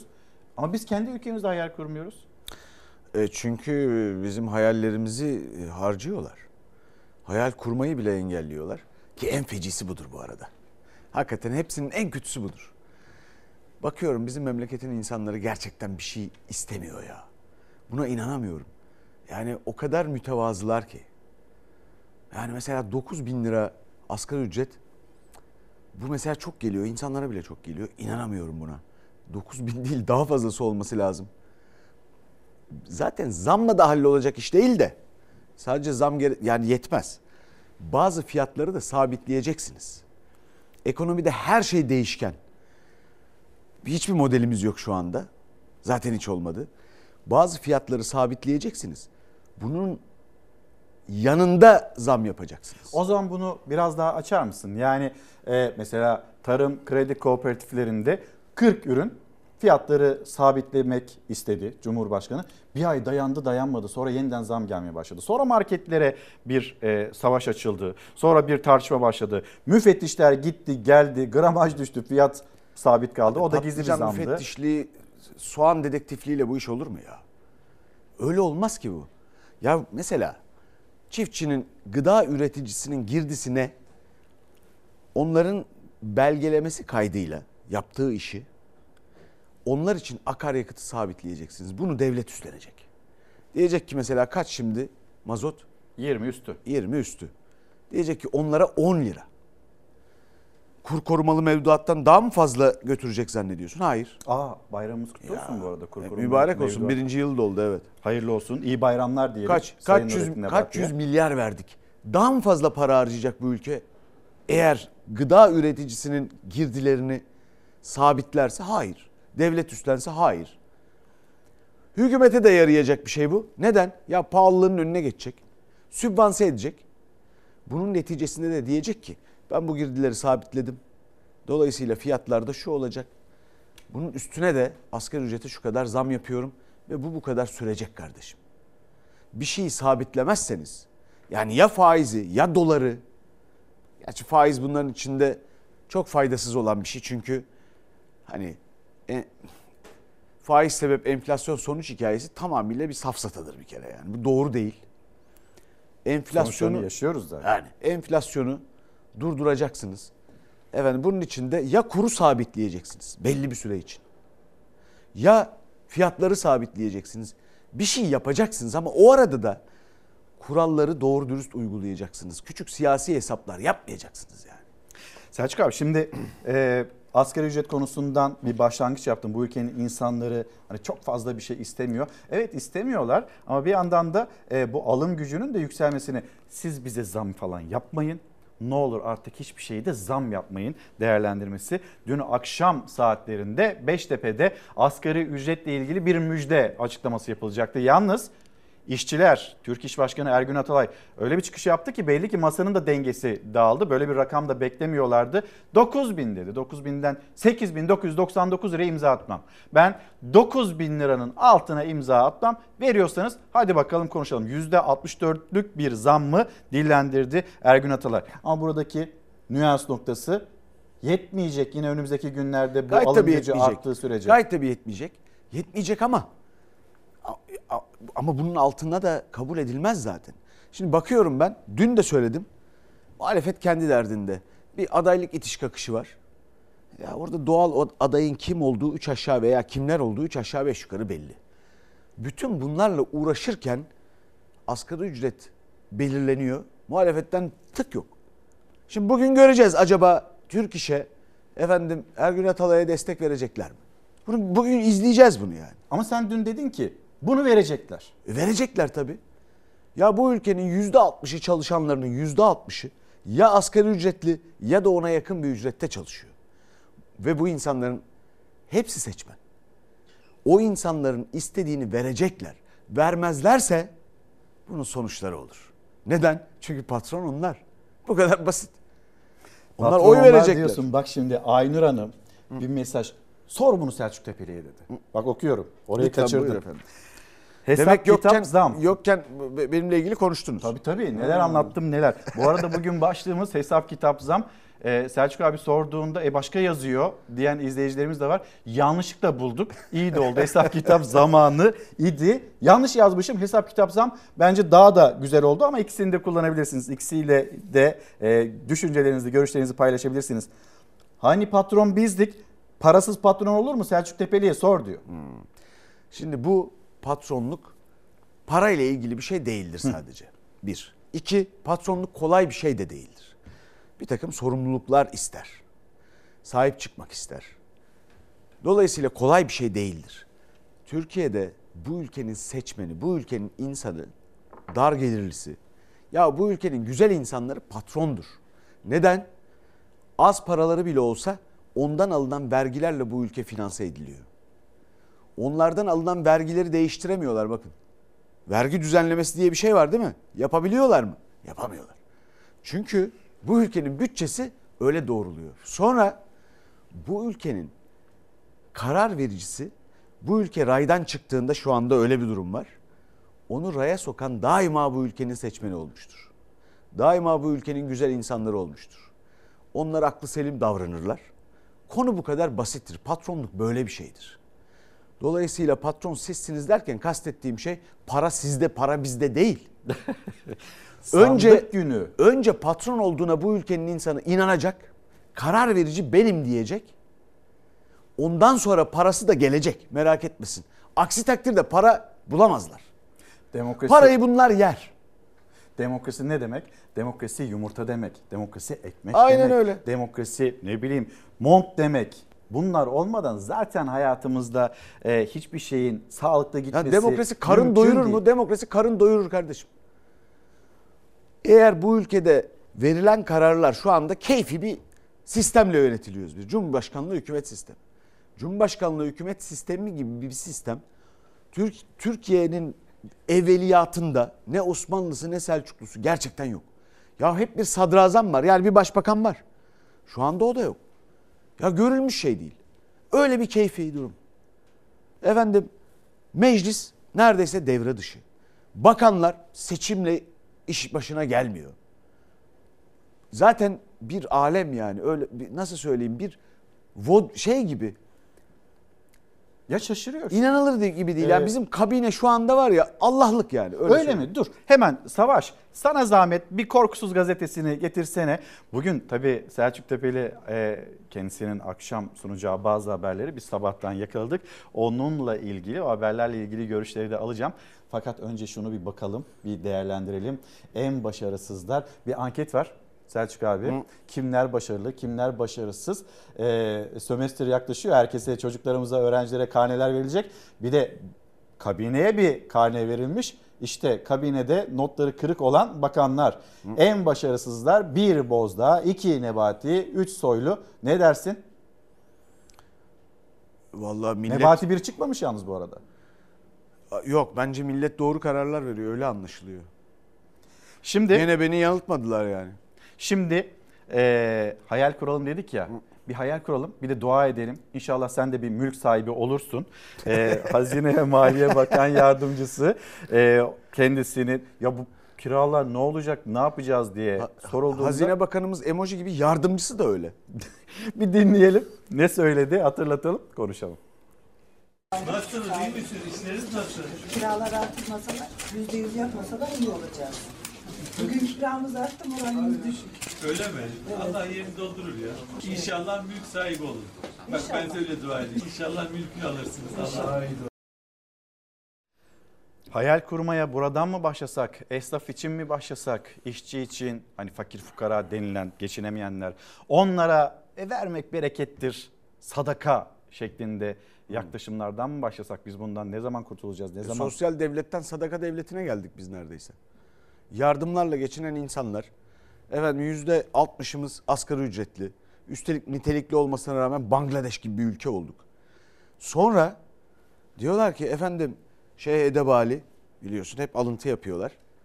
Osmanlı'nın mantık olarak kurucularından biri. Ne diyor? İnsanı yaşat ki devlet yaşasın. Ya bu paralara emekli yaşayabilir mi? Asgari ücretli yaşayabilir mi? Çalışanların yüzde altmışı asgari ücret ya da yakın bir ücretli.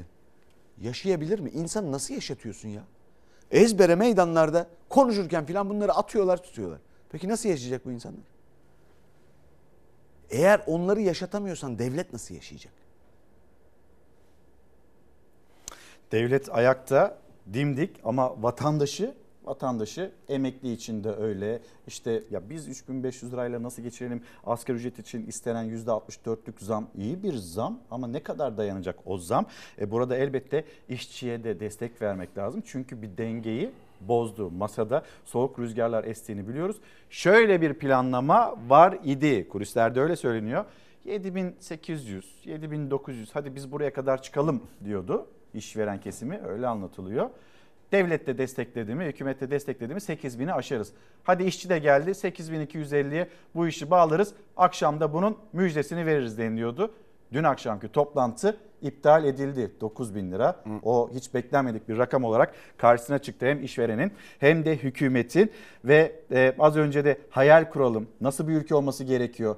Senin hafta sonu bir yolculuğun oldu. O yolculuğun sana hissettirdiğini de e, sormak istiyorum. Yalnız biraz da böyle siyasetin konusuna geçiş yapalım. Sonra doğal lider ne demek? E, vatandaş söyler, halk söyler. Şöyle bir kalabalığa baktığınızda adayı zaten onlar size net bir şekilde söylüyor ve işaret ediyor diyor Selçuk Tepeli. Ona da bakacağız birlikte. Ama önce Y S K üzerinden devam eden o polemik. Mehmet Uçum'un ifadesi, Y S K Başkanı'nın ifadesi, bunların hepsi hukuk cinayetidir, açık söyleyeyim. Ekrem İmamoğlu'nun olası bir adaylığında aldığı yargı kararından sonra seçilip seçilmeyecek. Ekrem İmamoğlu'nun olası adaylığı ile ilgili açıklamalar nedeniyle muhalefetin hedefinde olan Y S K Başkanı Muharrem Akkaya yeni açıklama yapmamayı tercih etti. Deva Partisi sözcüsü İdris Şahin, Akkaya'nın İstanbul seçiminin iptali yönünde verdiği oy nedeniyle ödüllendirildiğini söyledi. O yedi üyeden birisi Sayın Muharrem Akkaya, Yüksek Seçim Kurulu Başkanı. Elbette ödüllendirildiler. Adaylık süreci kesinleşmeden cezası kesinleşirse yerine başka bir aday gösterebilirler. Fakat kesinleştikten sonra listeye dokunmamız mümkün değil. Seçime girer ama kazansa bile mazbatası verilmez. Halkın paralarıyla orada, maaşıyla oturan bir bürokrat. bürokratlığını bilmesi lazım. Ekrem İmamoğlu'nun olası adaylığı sonrası yargı kararının kesinleşmesi halinde kararı verecek olan Y S K Başkanı'nın açıklamasını muhalefet ihsas-ı rey olarak yorumlarken Muharrem Akkaya sözlerim ihsas-ı rey değil demişti.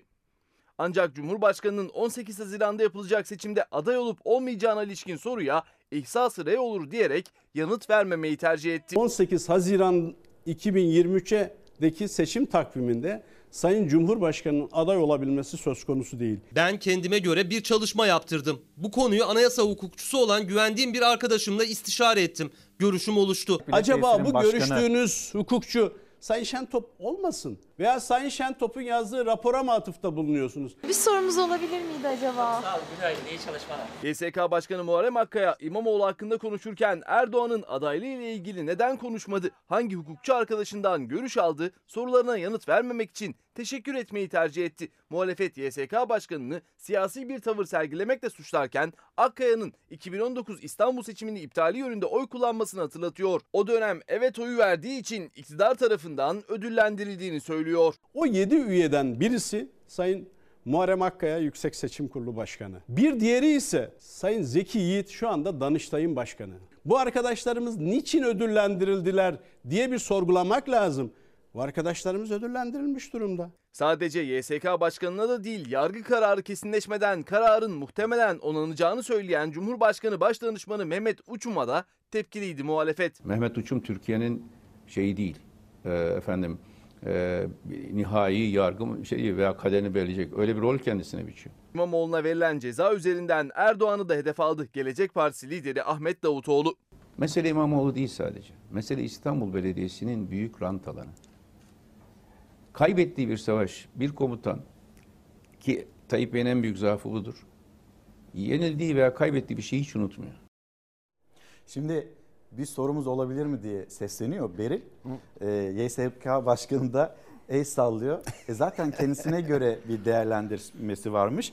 Kendisine göre değerlendirmeyi yapıyor. Sonra da konuşmamayı yeğliyor. Ama o değerlendirme yapılıyor. Cumhurbaşkanı ile ilgili yapılmıyor, Ekrem İmamoğlu ile ilgili yapılıyor. Şimdi sıfır noktasına gidelim bunun. Hmm. Bu mesele nerede başladı? E nerede başlayacak? Y S K bu ülkede çok kritik seçimler yapılıyor mu? O seçimlerle ilgili kararlar veriyor. Bak iki bin on sekiz'de de Y S K ne kararı verdi? Mühürsüz pusulalar kabul edilecek. Kime sordu? Meclise sordu mu? Bu yetkiyi nereden aldı? Sonra kime hesap verdi? Kimseye. Sonra geldik, bir seçim iptal etti Yüksek Seçim Kurulu. Neye dayanarak bunu iptal etti? Bir takım suç duyuruları var, şikayetler var. Onların da kerameti kendinden menkul. Bir şey olmamışsa bile kesin bir şey olmuştur, biliyorsun. Efendim, suç duyurularının tamamı düştü. Mahkemeler bunlarla ilgili hiçbir mahkumiyet kararı vermedi. Bunlara dayanarak Yüksek Seçim Kurulu bir seçimi iptal etti. Koca bir ülkenin en büyük şehrinin seçimini iptal etti.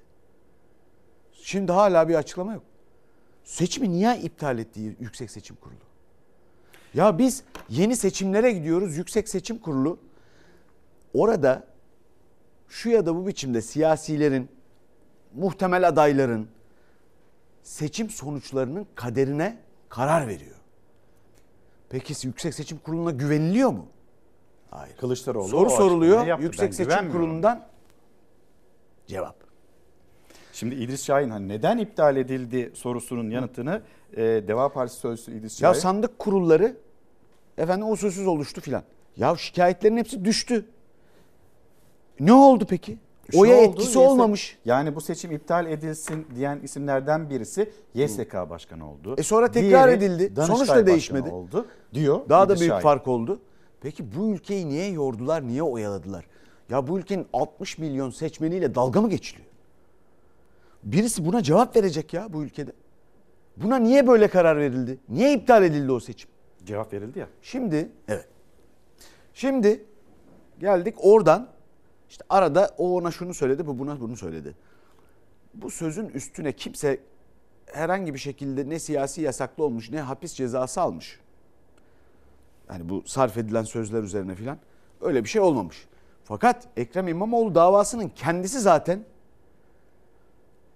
sonucu itibariyle mahkemenin yasalara uygun, mahkeme heyetinin yasalara uygun oluşmaması nedeniyle zaten beş bin iki yüz yetmiş bir sayılı ceza yargılaması yasasına aykırı. Bak orada hukuka kesin aykırılık durumları diye dokuz tane kusurlu hareket belirtilmiş. O dokuz kusurlu hareketten bir tanesi burada gerçekleşmiş. Ceza yargılaması yasasının iki yüz seksen dokuzuncu maddesinin bire A fıkrası. Bir mahkemenin, yargıcının, yani bir davanın yargıcının değişmezliği ilkesi. Hiçbir duruşmaya girmemiş daha önce. Yedek hakimlik. Hiçbir kanıtla iletişimi olmamış. Bu davanın bir yedek hakimi yok. Yok. Biri atanmış, atanan kişi gelmiş bir karar vermiş. Veremez. Başkaca herhangi bir şeye bak, bu duruşma geçerli değil. Yani bu kararda başka yönler incelenmeden bozulmalı. Ben anlamıyorum, memleket şu anda bambaşka şeyler konuşuyor ya. Ya yasaları var, memleketin yasaları açık. Ceza yargılaması yasası yüz seksen sekizinci maddenin üçüncü fıkrası. iki yüz seksen dokuzuncu maddenin birinci fıkrası A bendi. Efendim beş bin iki yüz yetmiş bir sayılı ceza yargılaması yasasının hukuka kesin aykırılık durumları. Açık ortada. Şu anda illegal bir şey yapılıyor. Temyiz başvurusunda yer, temyiz ya da istinaf, istinaf, istinaf. gidecek ya. Dilekçede yer almasa bile bozulur. Dokuz kusurlu hareketten biri bu ya. Yani normalde bozulur. Normalde bozulur. Kimse itiraz etmesine de gerek yok. Biz neyi tartışıyoruz? Şimdi Selçuk abi dokuz kusurlu hareket dedi, futboldan Hayır, bir alıntı yaptı. Hayır, bütün memlekette şöyle bir mesele var. Hı. Sadece bu duruşma, bu dava ile ilgili değil. Ülkenin kaderiyle herkesi oyalayan kararlarla ilgili bir şey söylüyoruz burada. Bak birçok yargılama sürecinde bu yaşanıyor. Yedek hakimlik yok. Efendim dur, hakimler sürekli değişiyor. E, bir takım şeylerle işte eski tutanaklar okundu filan diye geçiştiriyorlar ki mümkün değil. Yargılamanın baştan yapılması gerekir, baştan. O yargıcın hepsine tek tek katılması gerekir. Efendim eski tutanaklar okundu diye bir şey yok. O zaman senin beklentini, bu, bu, bu, yol, bu yolda ediyorum. Hukuk bir yere varamaz. Yargının bunu kendi düzeltmesi lazım. Yargı mensuplarının, bu ülkenin çok değerli yargı mensupları var. Siyaset şu bu falan düzeltemez yargıyı. Yargı kendi kendini düzeltecek. Memleket de öyle düzelecek. Böyle şeylerle o zaman vakit harcamayacağız. İşte hayal ettiğim ülke o abi.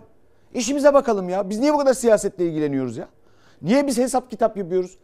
Nurettin Nebati hesap kitap yapmıyor. Biz niye yapıyoruz ya bu kadar? Ya biz bunların anası mıyız, babası mıyız arkadaş? Şimdi ee, futbol ve siyaseti böyle harmanlayarak bir açıklama yaptı Ekrem İmamoğlu. Hemen bir Ekrem İmamoğlu, ben takım oyuncusuyum dedi. Sahaya girersem gol de atarım, atabilirim. Ama tabii hocanın, teknik direktörün beni sahaya sokması lazım. Gol de atabilirim ben, dedi mi ya? Yani değerlendirme hani oraya çıkıyor. Öyle mi? Şimdi çünkü burada golü atabilecek çok fazla, hani mealen buna da varıyor, golü atabilecek çok fazla isim var. Ben şu anda yedek kulübesindeyim. Hoca beni oyuna sokarsa ben de girerim. Çünkü golü atabilecek pek çok kişiden birisi de benim diyor. Doğal adaylık kısmına geleceğim. Doğal aday ne demek? Neyi anlatmak istiyor? Selçuk Tepeli akşam yayınlarda, vakit biraz az ya, geniş geniş konuşalım istedim ben de kendisiyle. Önce Ekrem İmamoğlu ve sözleri dinleyelim. Saraçhane düğümü çözüldü mü efendim? Düğüm yoktu ki. Ben tek başıma kendimi rakip olarak görmüyorum elbette. Ama Erdoğan'ın karşısındaki rakip takımın bir oyuncusuyum. Teknik direktör beni oyuna sokar veya sokmaz. Ona ben karar vermeyeceğim. Ama oyuna girme ihtimali olan bir oyuncuyum. Bu ülkeye demokrasi ya getireceğiz ya getireceğiz. Beraber getireceğiz. İşin güzeli, bugün bizim takımda oyuna girmeye ve sonucu değiştirmeye aday o kapasitede pek çok oyuncu var artık. Dün sayamazdınız bu oyuncuları. Bugünse pek çok oyuncumuz var rakibe gol atabilecek. Meral Akşener olarak söz veriyorum. Bu şarkı da burada bitmeyecek. Skoru değiştirme gücüne sahip oyunculardan birini, üstelik oyuna girip girmeyeceği bile belli değilken sakatlamasınlar. Yoksa tabii ki kendimi aday görmek gibi bir hadsizlik içinde değilim. Ama takımın sahaya çıkarabileceği bir oyuncusuyum. Bu net. iki bin yirmi üçte her şey... oyuna girme ihtimali olan bir oyuncuyum diyor. Ekrem İmamoğlu skoru da değiştirebilirim diyor. Valla ben onu bilmem. Kimin aday olup olmayacağı falan o başka bir konu. Doğal kim kazanır, kim diyorum. Kazanmaz. Bak bunların hepsi bambaşka konular. Yani be, benim söyleyebileceğim bir şey yok burada. Efendim kim kime oy verir? Bu, bun, bunlardan bahsetmiyorum. Fakat havanda su dövülüyor. Anlamadığım bu o kadar zor bir şey değil. Doğal aday dediğim şudur. Ya insan içine çıktığında bir siyasetçi insan içine çıktığında insan içine çıkmak diye bir şey var bizim memleketimizde. Mühim de bir şeydir yani. İyi bir laftır, iyi tariftir. Bunu koklar. Doğal aday kimdir? Şimdi öyle deyince Nurettin Nebati ya ben bu enflasyonla sokağa çıkıyorum. Hı. Ee, yüzde sekiz enflasyonla benim mevkidaşım sokağa çıkamıyor dedi. O geldi aklıma. Tamam devam et. Tamam devam et abi. İnsan içine çıktığında. Bunu anlar. Doğal aday böyle bir şey. Ya bunu anlarsın ve burada bu kadar vakit kaybetmezsin. Bu kadar itiş kakış olmaz. Bunu anlarsın yani. Şu anda ilk defa efendim bu gelişmelerle beraber iktidar kanadı aslında bir hata yaptı. Bu Nasıl açılan hata? açılan dava, bu mahkumiyet, Ekrem İmamoğlu'na verilen mahkumiyet. Bütün konu iktidarın kendi sahasında oynadığı siyasetten çıktı. Deplasmanda oynanıyor şimdi. Fakat deplasmanda oynanıyor ama muhalefette kendi sahasından çıkmıyor. Anlamıyorum yani. Bir atak bekliyorsun. Ya zaman. Siyaset bekliyorum. Hayal kurmalarını bekliyorum. Bu ülke için hayal kurmalarını bekliyorum. Adayın kim olduğunun çok önemi yok kardeşim. Sen hayal kuruyor musun bu ülke için? Benim bir hayalim var. Senin var mı? Ya ben bu kadar şoför gözüm şoförün üstünde yol almak istemiyorum kardeşim. Bu otobüsün bir şoförü varsa biz de yolcular olarak o şoföre güvenelim istiyorum. Muhtemelen herkes onu istiyor. Ya ülke dediğin şey böyle bir şeydir. Kimisi uyur, kimisi çalışır, kimisi telefonla konuşur, kimisi bir şey okur, kimisi bir şey yer. Fakat insanların gözü şoförde değildir. Bizim memlekette herkesin gözü şoförde. Aman ha bir şey olmasın. Böyle yol alınır mı ya? Dünya böyle mi yaşıyor? Böyle yaşamıyor tabii ki. Bir yolculuğun evet. oldu. Yol, o yolculuktan dönerken de bir sürü bir şeyi aynı anda düşündün. O şoför örneği de e, bunlardan birisi. Arkadaşlarınla buluştun, onlarla denk geldin. Onlar sana mesela ya Türkiye'de şey siyasetle ilgili herhangi bir şey sordular. Abi sormazlar. Bana Türkiye'de siyasetle ilgili dünyadan insanlar bir şey sormaz. Onlar benim çok eski arkadaşlarım, bir sürü ülkeden falan sormazlar. Çünkü bilirler benim ne düşündüğümü. Efendim işte bunlarla da ilgilenmezler. Ben de onlara sorarım. Onlar da gerekirse cevap verirler filan ama bunlarda mütekabiliyet vardır yani. Bizim siyasetimiz bize abi. O başka bir şey. Mesele o da değil. Ya bu memlekette şöyle bir ülke hayal etmiyor mu kimse? Efendim dışarı çıktığında bir yerde yemek yediğinde yani yiyebilmen işte ne bileyim ben. Mesela ne bileyim midenin yanmaması. Ya ne yiyoruz ne içiyoruz belli değil. Mide hapları kullanmaktan helak olduk ya. Ya ne yağ kullanılıyor? Bu yiyecekler nereden geliyor? Bunlarla ilgilenemiyoruz biz ya. Aday kim olacak? Haber verdik çocuklar zehirlendi diye işte bugün daha yeni. Evet. Ya biz ha, gündelik hayatımızı yaşayamaz olduk. E, pa, ekonomi hesabı yapmaktan Nurettin Nebati'nin yerine.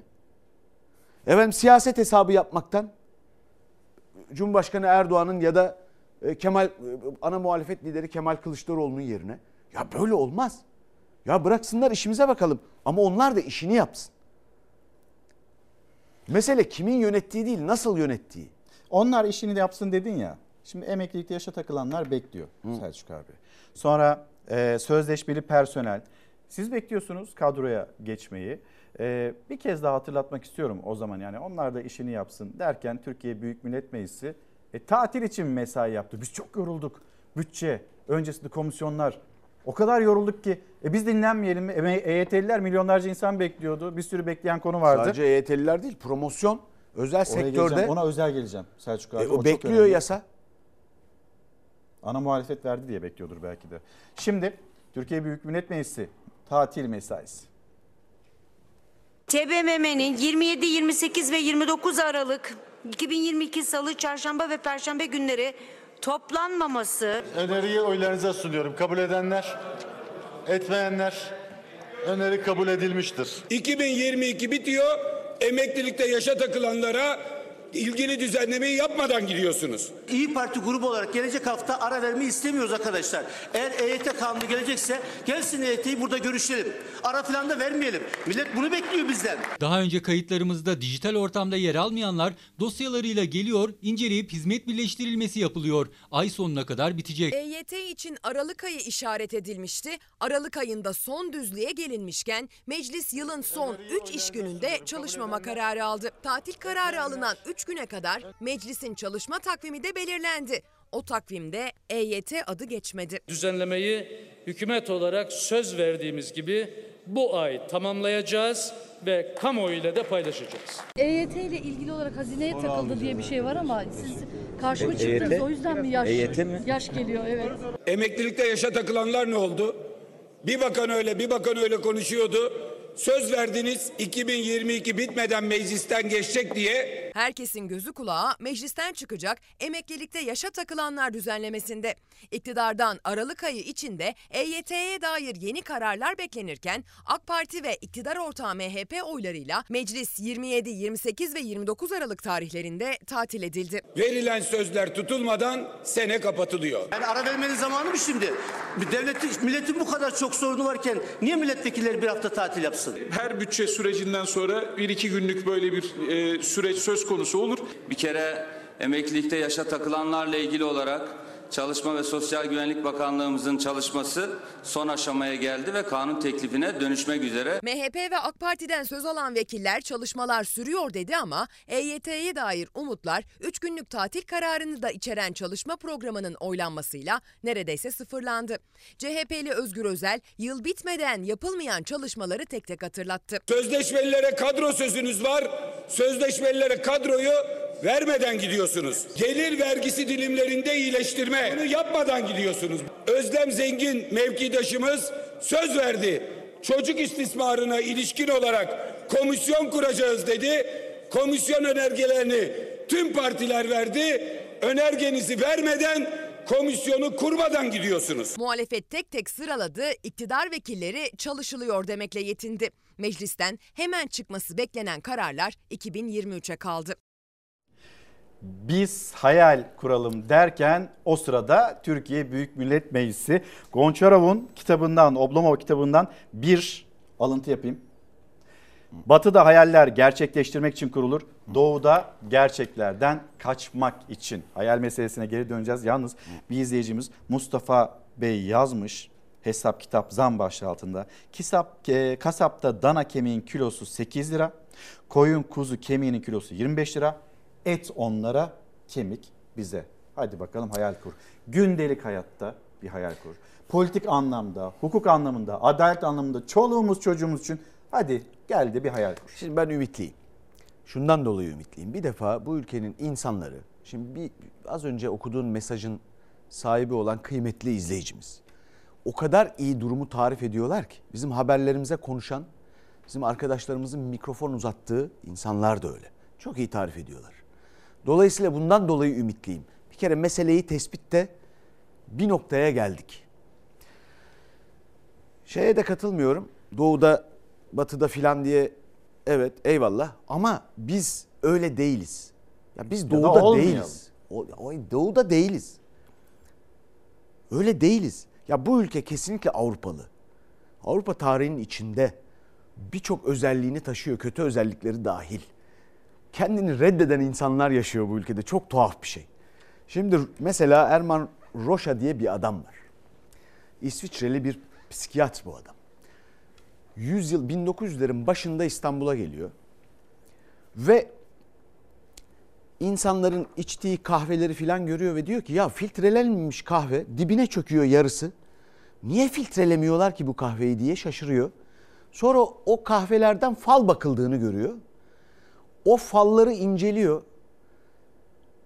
Bunun yeni bir psikanaliz yöntemi olabileceğini düşünüyor ve bir İstanbullu adama diyor ki ne yapıyorsunuz orada diye soruyor. O da diyor ki ya biz diyor kimi hayaller kurarız.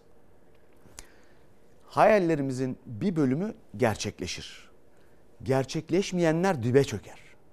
Onları da diyor, oradan kafamızda planlar, birbirimizle dertleşiriz. Gün gelir becerebildiğimiz kadar o fincanın dibine çökenleri de yaparız. Adam diyor ki ya bu psikanaliz yöntemi, Roşa testi diye bir şey var. Dünyaya mal olmuştur, leke testi. Bu adam bunu buradan icat ediyor. Bu kahve fincanı altındaki geleceğe dair söylediği şey, bunun üzerinden dertleşme, bir çeşit psikolojik rehabilitasyon, ne bileyim bir e, psikanaliz gibi bir şey bu. Mesela bence o konu öyle geldi, hayal kuralım hikayesi. Türkiye bir gün Dünya Kupası düzenlerse bir kahve fincanının dibinde dünyanın geleceğine dair çıkacak bir leke üzerinden yapmalı bunu. Logosunu, sembolünü bence. Muazzam ya. Şimdi dolayısıyla şimdi geçim. Önce bunu halledeceğiz. Gelirimiz artacak, giderimiz düşecek. Bunun başka bir yolu yoktur. Bu ülke kur korumalı mevduatta üç yüz beş yüz bin kalantora parasını yedireceğine insanlarına verecek, çiftçisine verecek. Böyle saçma şey olmaz. Dolayısıyla geçim meselesini halletmek zorundayız. Burada bir güne başlıyoruz, o günü bitirmek için yaşıyoruz biz ya. Yarını hayal edemiyoruz, buna müsaade edemeyiz. Sonra adalet. Biz mutlu olmak istiyoruz ya, herkesin ağzından onu duyuyorum. Bana da bazen soruyorlar mutlu musun falan. Bu o kadar saçma bir soru ki. Yani mutlu musun? Buna cevap veremem hiç. Ama bu kadar derdimiz mutluluksa, mutluluk ancak adaletle mümkün olur. Adalet de ancak gerçeği görmekle mümkün olur. Gerçekler tabii şöyle de bir şey var. Bu Emil Zola'nın lafıdır. Deminki alıntına karşılık söylüyorum. Yalnız başka bir şey daha var. Gerçekler biraz sevgi olmadan çekilmezdirler. Biz bütün dertlerimizi bir miktarda içine sevgi katarak halletmek zorundayız. Bu da Ahmet Hamdi Tanpınar'ın lafıdır. Şimdi hayallerden e, gerçekleşenlere yönlendireceğim seni. Bu arada Uğur Bey, e, vallahi bilmiyorum sen buna ne dersin. Aday olmasından yanayım, bilgisine, kültürüne, vatana ve millete olan sevgisine hayranım diyor. Yani vallahi şöyle söyleyeyim, bir kampanya İlker başlayabilir, yüz bir imzaya bakar. Bilemiyorum tabii, sen buna ne söylersin? Abi şimdi benim, bak şimdi ben bununla ilgili bir şey söyleyemem. Burada tamam, eyvallah, sağ olsun. Sen de benimle burada e, biraz sabah eğleniyorsun. Tamam, çok teşekkür ederim. Estağfurullah, olur mu? Mesele değil, tamam. Fakat ya bu memleketin her bir evladı aday olabilir. Ya bunu anlatmaya çalışıyorum. Yüz bin imzaya bakar. Yok mu bu memlekette yüz bin imza? Bu ya nedir bu aday maskaralığı, bilmem ne dava maskaralığı, rakibini efendim bir takım saçma sapan hukuk yollarıyla muhtemel rakibini bertaraf etme çabası bilmem ne. Ya bu dünya kime kaldı? Sultan Süleyman'a da kalmadı ya, kimseye kalmadı. Bu, bu kadar küçük siyasi hesaplarla bu kadar milleti yormanın anlamı yok ya. Ya o kadar basit, yüz bin imzaya bakar ya. Ya olmaz, yapamayız mı zannediyorlar? Yani benim haddim değil de. Yani ben ona kendim imza vermem. Gece sabahtan akşama kadar. Bilmiyorum, belki efendim, belki bir imza veren bulur bak. işte Uğur Bey. Ben kendime vermem. Niye? Ya kardeşim o kadar çok çalışmak gerekecek sana ki. Ben sana veririm. Zaten öyle olması gerekir o işin. Şimdi Selçuk abi. Ama çok teşekkür ederim. Gerçi, bu iltifata layık değilim. Ama çok teşekkür ederim. Ee, şimdi hayallerden gerçekleşenlere götüreceğim seni. Ya İlker ne söylesem zam diyorsun ama bugün başlığımızda hesap kitap zam. Mersin gazetesine gidelim mi? Hep birlikte Mersin gazetesi ve bugünkü başlığı. Sence ne olabilir? Neyle ilgili olabilir? Kahve telvesinden de geldik. E, sıraya koyduğumuz hayallerden geldik. Mersin Hakimiyet gazetesi, bir kahvenin yüz doksan beş lira hatırı var. Nereden nereye? iki bin yirmi bir Ocak bir kilogram kilogram kahve kırk lira. iki bin yirmi iki Aralık bir kilogram kahve yüz doksan beş lira. Vallahi ben o faldan şunu görüyorum. Evet, kahvenin fiyatı pahalı. Fakat her türlü su içinde şu ülkenin ekonomisinin kapasitesi bugünkünün dört katı. iki trilyon dolarlık ülke burası su içinde. Bak milli gelir olarak. iki trilyon dolarlık. Evet, bu kadar basit. iki trilyon dolarlık. Ya bu bu ülkenin ciddi yönetilmesiyle ilgili bir şeydir. Bir gün sonra bile bu ülkede hava değişir. Bir gün sonra. İki kelimeye bakar. samimiyeti insanların algılamasına bakar, ciddi bir planlamaya bakar ve ona sadık kalmaya bakar. Küçük siyasi hesaplar, rant bilmem ne şu bu, bunlarla uğraşmamaya bakar. Mesela neye bakar? Kışlaları aldın değil mi? Bizim haberimiz vardı dün. Sen e onu var, verdin. İzleyelim mi onu? İzleyelim, izleyelim hadi. Konuşalım. Bak şimdi ondan sonra tamam, hadi nasıl olacakmış görelim. Öyle konuşalım. Yani e, kışlalar, burası yeşil alan olacak. Hı. Ve yeşil alan için e, ayrılması gerekiyor denilirken. E, sonra ne oldu? Selçuk Tepeli onlara isimler de koydu. Bu kışlalarla ilgili. E, rezidans oldu. Rezidans şimdi hani... Oradaki askeri alanların taşının taşınması gündeme geldi. Zaten askeri alanlarda gitti de. Şimdi oraya taşınanlar rezidansların sahipleri ya da onlar taşınmayı bekliyor. Yeşil hani ne oldu kardeşim? Kalmadı. Askeri vesayete son verdim böylece. E? Rezidansla mı? Müteahhit vesayetine mi başladık şimdi? Boşuna demiyorum müteahhit cuntası diye. Bu nedir ya? Hadi izleyelim. Birlikte izleyelim. Askeri alanlar şehir dışına çıkarılmak istendi. Dönemin Çevre ve Şehircilik Bakanı herkesin kullanacağı yeşil alanlar olacağını açıkladı. Sayın Cumhurbaşkanımızın talimatı var. Hepsi yeşil alan olacak. Yeşil alan olarak kalmadıkları gibi boşaltılan askeri alanlardan lüks konut projeleri yükseliyor şimdi. İmar planları değişti, hatta kat sayıları artırıldı. İstanbullular nefes alacak bir alan beklerken daha çok betona gömüldü şehir. Sarıyer Zekeriyaköy'deki on beşinci Füze Yüz Komutanlığı da başladı. Gitti. Ayaz Ağa'daki Jandarma Genel Komutanlığı'na ait olan yer gitti. Beyoğlu Kuzey Deniz Sağ Komutanlığı, Esenler Kışlası, Habibler Kışlası gitti. Hastal Kışlası gitti. Halkalı Askeri Arazisi gitti. Zeytinburnu Tank Fabrikası gitti. En dikkat çeken yerse İstanbul Beşiktaş'taki Dikimevi Jandarma Genel Komutanlığı otuz dönümlük askeri alanı TOKİ'ye devretti. Boğaz manzaralı arazi yapılaşmaya açıldı. İmar değişikliğinden sonra lüks konut projesi hızlandı. Hatta kat yüksekliği beşten sekize çıkarıldı. Murat buna göre dikkat et. Diyoruz ki ya dikey mimari yok, yatay mimari. on beş Temmuz darbe girişiminin ardından askeri alanların şehir dışına taşınması projesi kapsamında İstanbul Beşiktaş'taki Jandarma Dikimevi de taşındı ama yerine yeşil alan yapılmadı. Rezidans projesi başladı. Bu kadar kıymetli boğaz manzaralı arazide şu anda lüks bir rezidans yükseliyor. Üstelik çevredeki tüm binalar en fazla dört katlı olmasına rağmen işte bu rezidans şu anda sekiz kat olarak yükseliyor. Bunun İstanbul'un halkı için yararlı bir şey olduğunu söyleyebilir misiniz? Aynı anda çok sayıda vincin çalıştığı yani birden fazla binanın bir anda yükselmeye başladığı arazi İstanbul üçüncü Kolordu Komutanlığı'na bağlı Çekmeköy Kışlası'ydı. Arazinin önce iki yüz bin metrekarelik alanına imar izni verildi ve konutlar yükselmeye başladı ama yetmedi.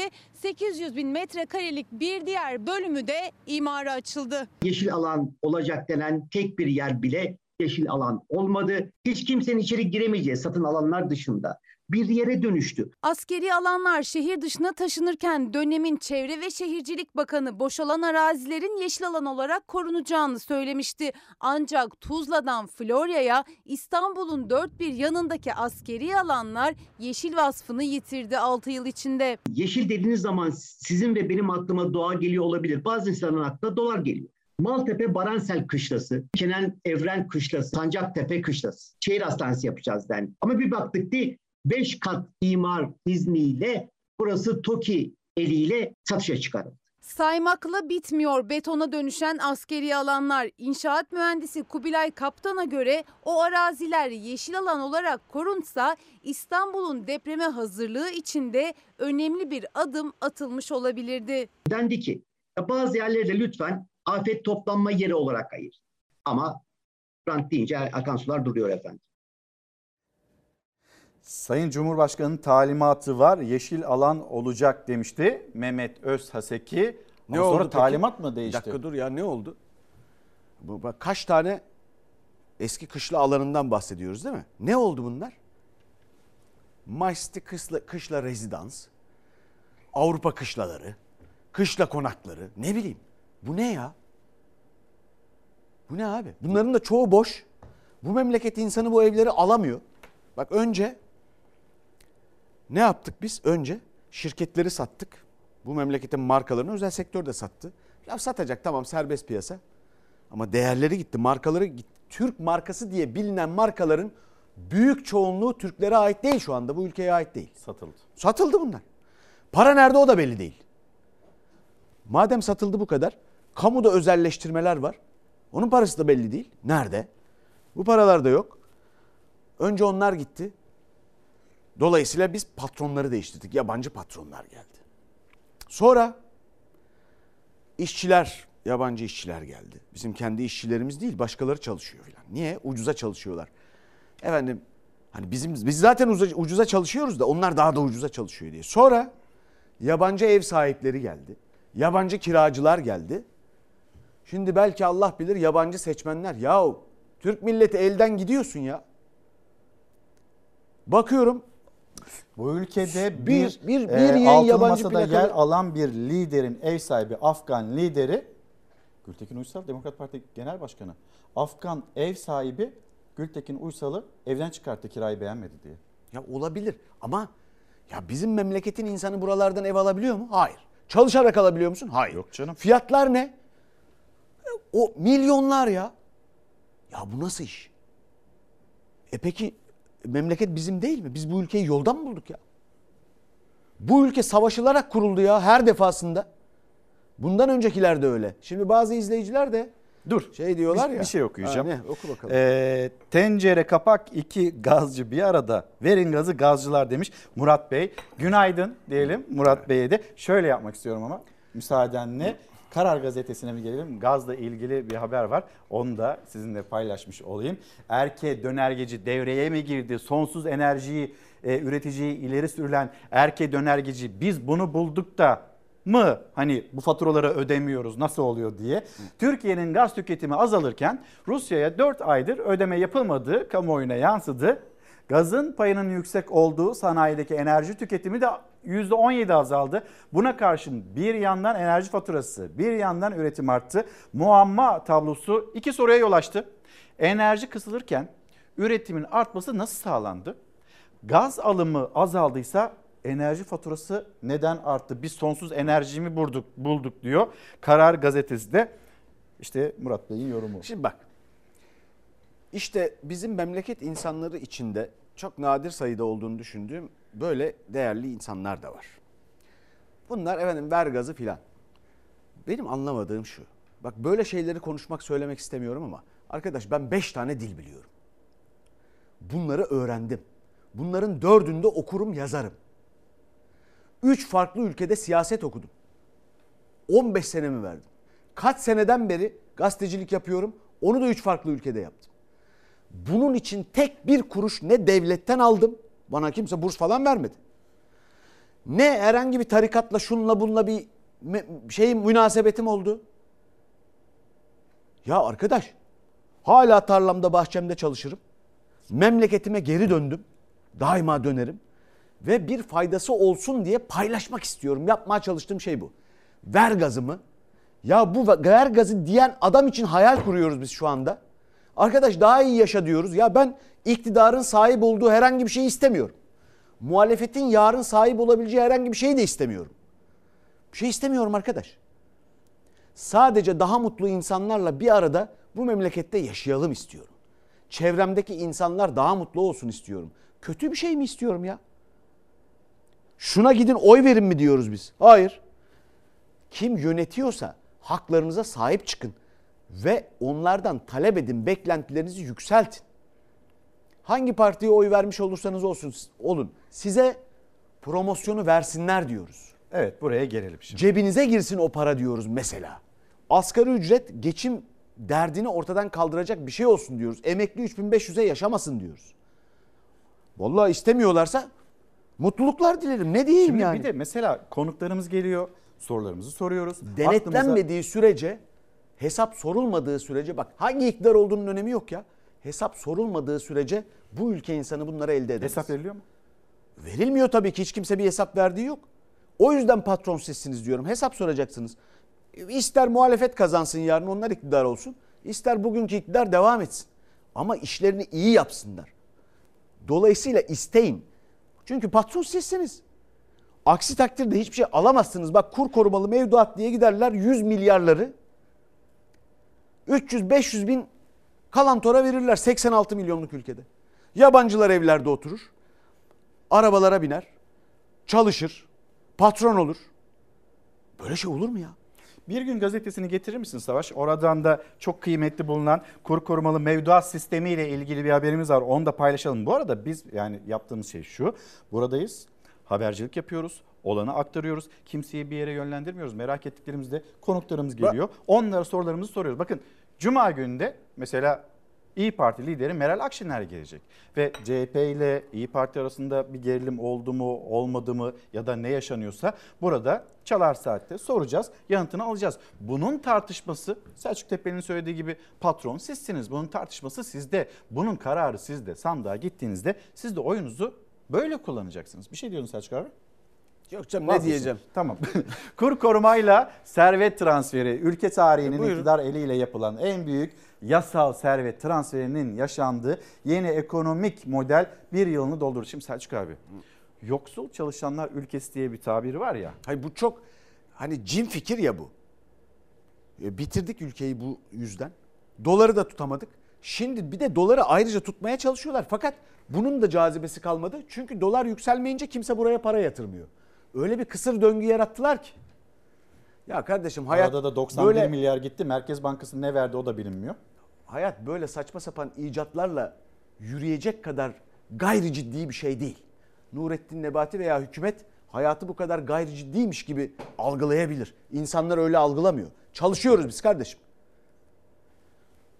Burada öyle saçma bir kısır döngünün içine girdik ki şimdi. Ya doları yükseltecekler. Buranın cazibesi artacak. Efendim ya yükseltmeyecekler ama gene dolar artacak. Ne yapacaklar şu anda? Bilmiyorum ben ya. Öyle saçma sapan bir şey ki. Ve bu arada da yüz milyarlar gitti.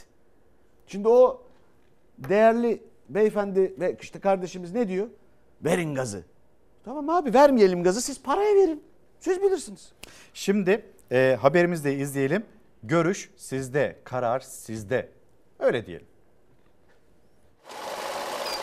Kur getirisi mevduat kazancının üstünde kalırsa aradaki fark doğrudan vatandaşımıza ödenecek. Bir yılda çok ciddi bir maliyeti oldu kur korumalı mevduat hesaplarının. Zengin çok zengin olduk, yoksul ise çok yoksul oldu.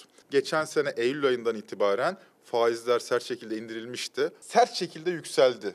Değil mi? Bir kur şoku yaşadık. on sekiz kırk seviyesine kadar yükseldi dolar. Kur korumalı mevduattan sonra düşürebildiler. Daha sonra tekrar yükseldi. Biz on sekiz liranın üstünden bugünlere kadar gelmiş bir durumdayız. Bu salınımlar yukarı aşağı yukarı aşağı oynaya oynaya kendi dengesine ha, gidecek. Ya arkadaşlar, biz bir şey yaptık mı? Yok efendim.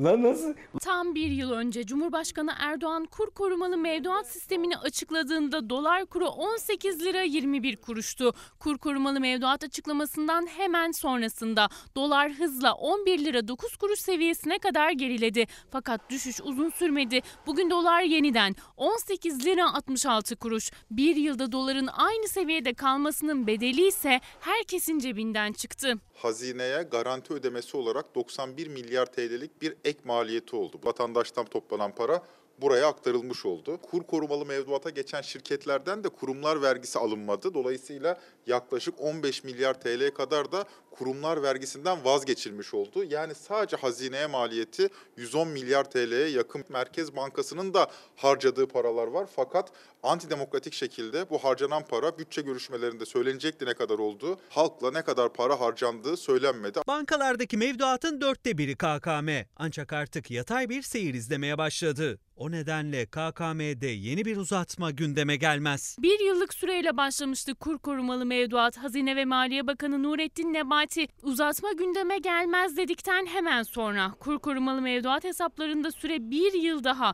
iki bin yirmi üç yılının sonuna kadar uzatıldı. Ben heyecanlanıyorum. Gözlerim parıldıyor. Işıklar saçıyor. Kur garantili milli paradan bahsediyoruz. ama bunu hazmedemiyorlar. Dolar yükseliyor, dolar yükseliyor. Ya doların yükseldiği falan yok. Mutlu olduğumuz bir yer, keyfimiz yerinde. Bankalarda mevduatın dörtte biri kadarı kur korumalı mevduat. Özellikle son üç aydır yatay bir seyir izliyor ve ilk aylar kadar da kazandırmıyor döviz kurunu baskılamak için getirilen K K M. İçinde bir milyon liradan daha fazla para bulunan banka hesapları. Toplam hesaplar içindeki payı binde beş. Çok küçük bir azınlık, fakat bu kişiler toplam paranın yüzde altmış dokuzuna sahip. Kur korumalı mevduat paralarının büyük çoğunluğu bu binde beşlik azınlığa aktarılıyor. Türk lirası şu anda en zayıf durumunda. Gideceği bir yer yok ki. Yani vatandaş rahat olsun. Fox Haber ekonomi ve siyaset yorumcusu Ozan Gündoğdu'ya göre kur korumalı mevduat işlemeye devam etse de ilk bir yılda olduğu gibi götürüsü getirisinden çok olacak. Heyecanlanıyorum. Hani hep de hayal edersiniz de şöyle bir uyuysam da altı ay sonra uyansam diye. Bir uyuyun altı ay sonra uyanın. Türkiye'de. Kaldırılması imkansız, yoksuldan alıp zengine verdiğimiz bir uygulama olarak orada duruyormuş. Şimdi kim kime şaka yapıyor, kim daha komik, kim daha değil? Ahmet Bey yazmış, Karar Gazetesi'nden okuduk, sonsuz enerjiyi mi bulduk biz acaba diye. Ahmet Bey de diyor ki bulundu, haberiniz yok mu? Sonsuz enerji hükümet için, yönetenler için, millet, milletin cebindeki paralar ve ödediği vergiler. Başka daha ne olabilir ki? İşte size sonsuz enerji. Var mı daha ötesi? Yok vallahi. İşte patron sizsinizin en güzel tarifi. Şimdi biraz daha hayal kuralım ama memleketten bir e, kar manzaraları var, işte boran hmm. var, fırtına var. Hemen bu haberimizi de paylaşalım. Sonra sürekli ama sürekli söylediğimiz ve ne olur bunun takibini yapın dediğimiz konu promosyon. Bununla ilgili bir gelişme var. Sağlıkçılar için yirmi dokuz bin lira az bir şey mi? yirmi dokuz bin lira. Sürekli dillendirdiğimiz konuya geçiş yapalım. Bir hayal kuralım. Öyle kapansın bugün ama önce memleket havası.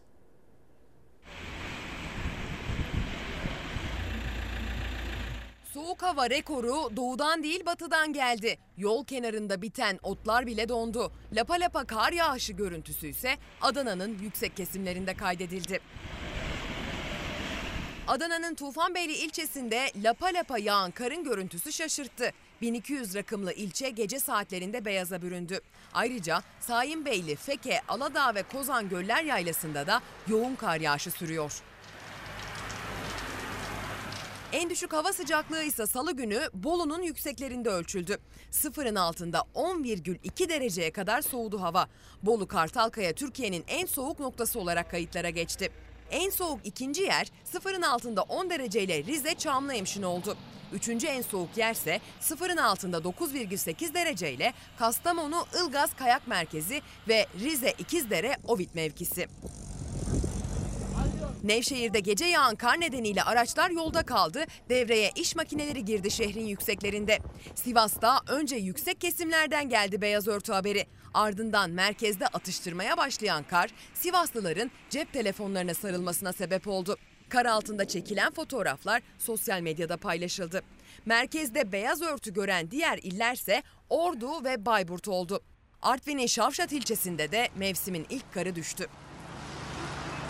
Bugün yağışlar yurdun hemen hemen tüm kesimlerinde etkisini yitirdi.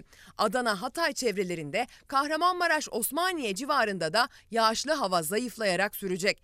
Bu sabah erken saatlerde Niğde, Kayseri çevrelerinde hafif kar yağışı sürebilir. Doğu Akdeniz'in yükseklerinde de yağışlar kara dönüşecektir. Yurdun kalan kesimlerinde yağış yok, güneş var bugün. Orta Anadolu'da sabah erken saatler sisli. Sıcaklıklardaki düşüşse durdu. Bugünden itibaren birer ikişer sıcaklık artışı gözlenecek. Önümüzdeki günler yağışsız geçecek. Bugünden bakıldığında pazar günü itibariyle yağışlı hava soğuk havasıyla birlikte yurda giriş yapacak. Pazar gününden itibaren düşen termometre değerleriyle birlikte iki bin yirmi iki yılının son haftası soğuk ve pek çok adreste kar yağışlı olacağı benziyor. Ayşe, Can, günaydın. İş yerinde klima çalıştıramaz olduk. Hani sonsuz enerjiden söz ediliyor ya, hani ne oldu biz onu mu bulduk diye. Bakın sonsuz enerji şöyle bulunmuş, bir de fotoğraf gönderilmiş. Elektrik faturasından dolayı biz iş yerinin orta yerine, bakın şöyle göstereyim. Şöyle parlıyor mu? İş yerinin orta yerine sobayı kurmuş Ayşe Hanımlar, Ayşe Canlar. Şöyle mi? Heh, bakalım. Buyurun, burası bir iş yeri. Selçuk abi. Şimdi gelelim. Buyur abi. Hayal kuralım kuralım kuralım ama bir de küçük hesaplar yapılıyor. O küçük hesaplara da insanların, vatandaşların o hayalleri maalesef kurban mı veriliyor? Ne dersin? Ya bu o kadar zor bir şey değil. İnsan bunu anlar. Evet, zorlukları var bu ülkenin filan ama bu ülkenin yarını iyi. Her türlü iyi. Kesin böyle. Ben size söyleyeyim. Dünya Türkiye'yi özlemiş. Çok açık. Efendim anlamıyorum. O kadar zor bir şey de değil. İnsanlar da niye bunu istemiyor? Ya istemez miyiz? Mesela bu ülkede bütün okullar, eğitim, her şey paralı oldu. Efendim e, ve bu arada da işte üniversiteler iki bin altıdan sonra üniversitelerin ürettiği fikir, makale, şu bu bir anda dibe vuruyor. iki bin altıdan sonra bir yığın özel üniversite açılmış çünkü. Kırılma noktası. Efendim çocuklara yemek verilsin. İstemez miyiz? Eğitime bu kadar para harcanmasın. İstemez miyiz? Bu ülke insanı vizeyle karşılaşmasın, vize meselesiyle. İstemez miyiz? Bu ülke insanının geliri, kişi başı geliri Fransız kadar, İtalyan kadar, İspanyol kadar olsun. İstemez miyiz? Bu ülkenin bakıyorum tarlaları, bahçeleri, bilmem kırsal alanları, ya ufka bakamıyoruz. İlla bir yerde bir bina çıkıyor, bir şey oluyor. Her taraf çerçöp içinde. Tertemiz olsun, jilet gibi olsun. Aslan gibi de üretim yapılsın. İnsanlar da bu ülkenin o kadar önemli ve dünyada biricik olan ürünleri var ki bunların tadını önce kendileri çıkartsınlar. Şunu kabul etmesin insanlar. Efendim işte bilmem ne kirazı üretiliyor. En iyileri, en büyükleri bilmem ne. Bunlar ihraç. Niye? Ya İspanyol yiyecek, İngiliz yiyecek, Amerikalı yiyecek. Biz niye yiyemiyoruz bunları ya? Bunları yesin istemez miyiz? Tadını önce biz çıkaralım istemez miyiz? Birkaç tane markası bu ülkenin dünyada herkesin hayatında olsun istemez miyiz? Var mı markamız? Mesela ülke tanıtımı diye bir safsata var. Ya Türkiye, kardeşim Faroe Adaları falan gibi bir şey değil ki Türkiye. Koca ülke. Ülke tanıtımı ne demekmiş ya? Ülke tanıtımı şöyle yapılır. Sizin ürettiğiniz, sizinle anılan bazı şeyler artık ne kadar çoksa dünyada atıyorum Brezilyalı'nın, atıyorum Japon'un hayatında olur. Ve onun hayatında bir Türk olur böylece. Altınızdaki arabaların markalarına bakın mesela. Hayatınızda o markaları üreten ülkelerin bir katkısı var. Ülke tanıtımı böyle olur. Biz bunları üretiyor muyuz? Hayır. Ya biz ne yapıyoruz ya? Ben bunu burada noktalıyorum. Biz ne yapıyoruz sorusu. Biz istemez miyiz dedin ya. Akşam bu etiketi kullanmazsan sabah ben kullanacağım. Selçuk abi çok teşekkür ederim. Biz istemez miyiz? Peki yazıyorum buraya. Biz istemez miyiz? Unutur mu yoksa? Tamam. Onu ekle. Tekrar teşekkür ediyorum. Selçuk Tepeli ile yeni günü karşıladık, konuştuk. Yine e, akşam ana haberde Türkiye'nin gündemini kendisinden dinleyeceksiniz. Kafanı abi, şişirdim. Kusura bakma. Yok estağfurullah. Yarın sabah saatler yedi on beşi gösterdiğinde biz yine burada olacağız. Sizi de bekliyoruz. Güzel bir gün olsun. Akşam da Selçuk abiyle zaten gündemi takip edeceksiniz. Hoşça kalın.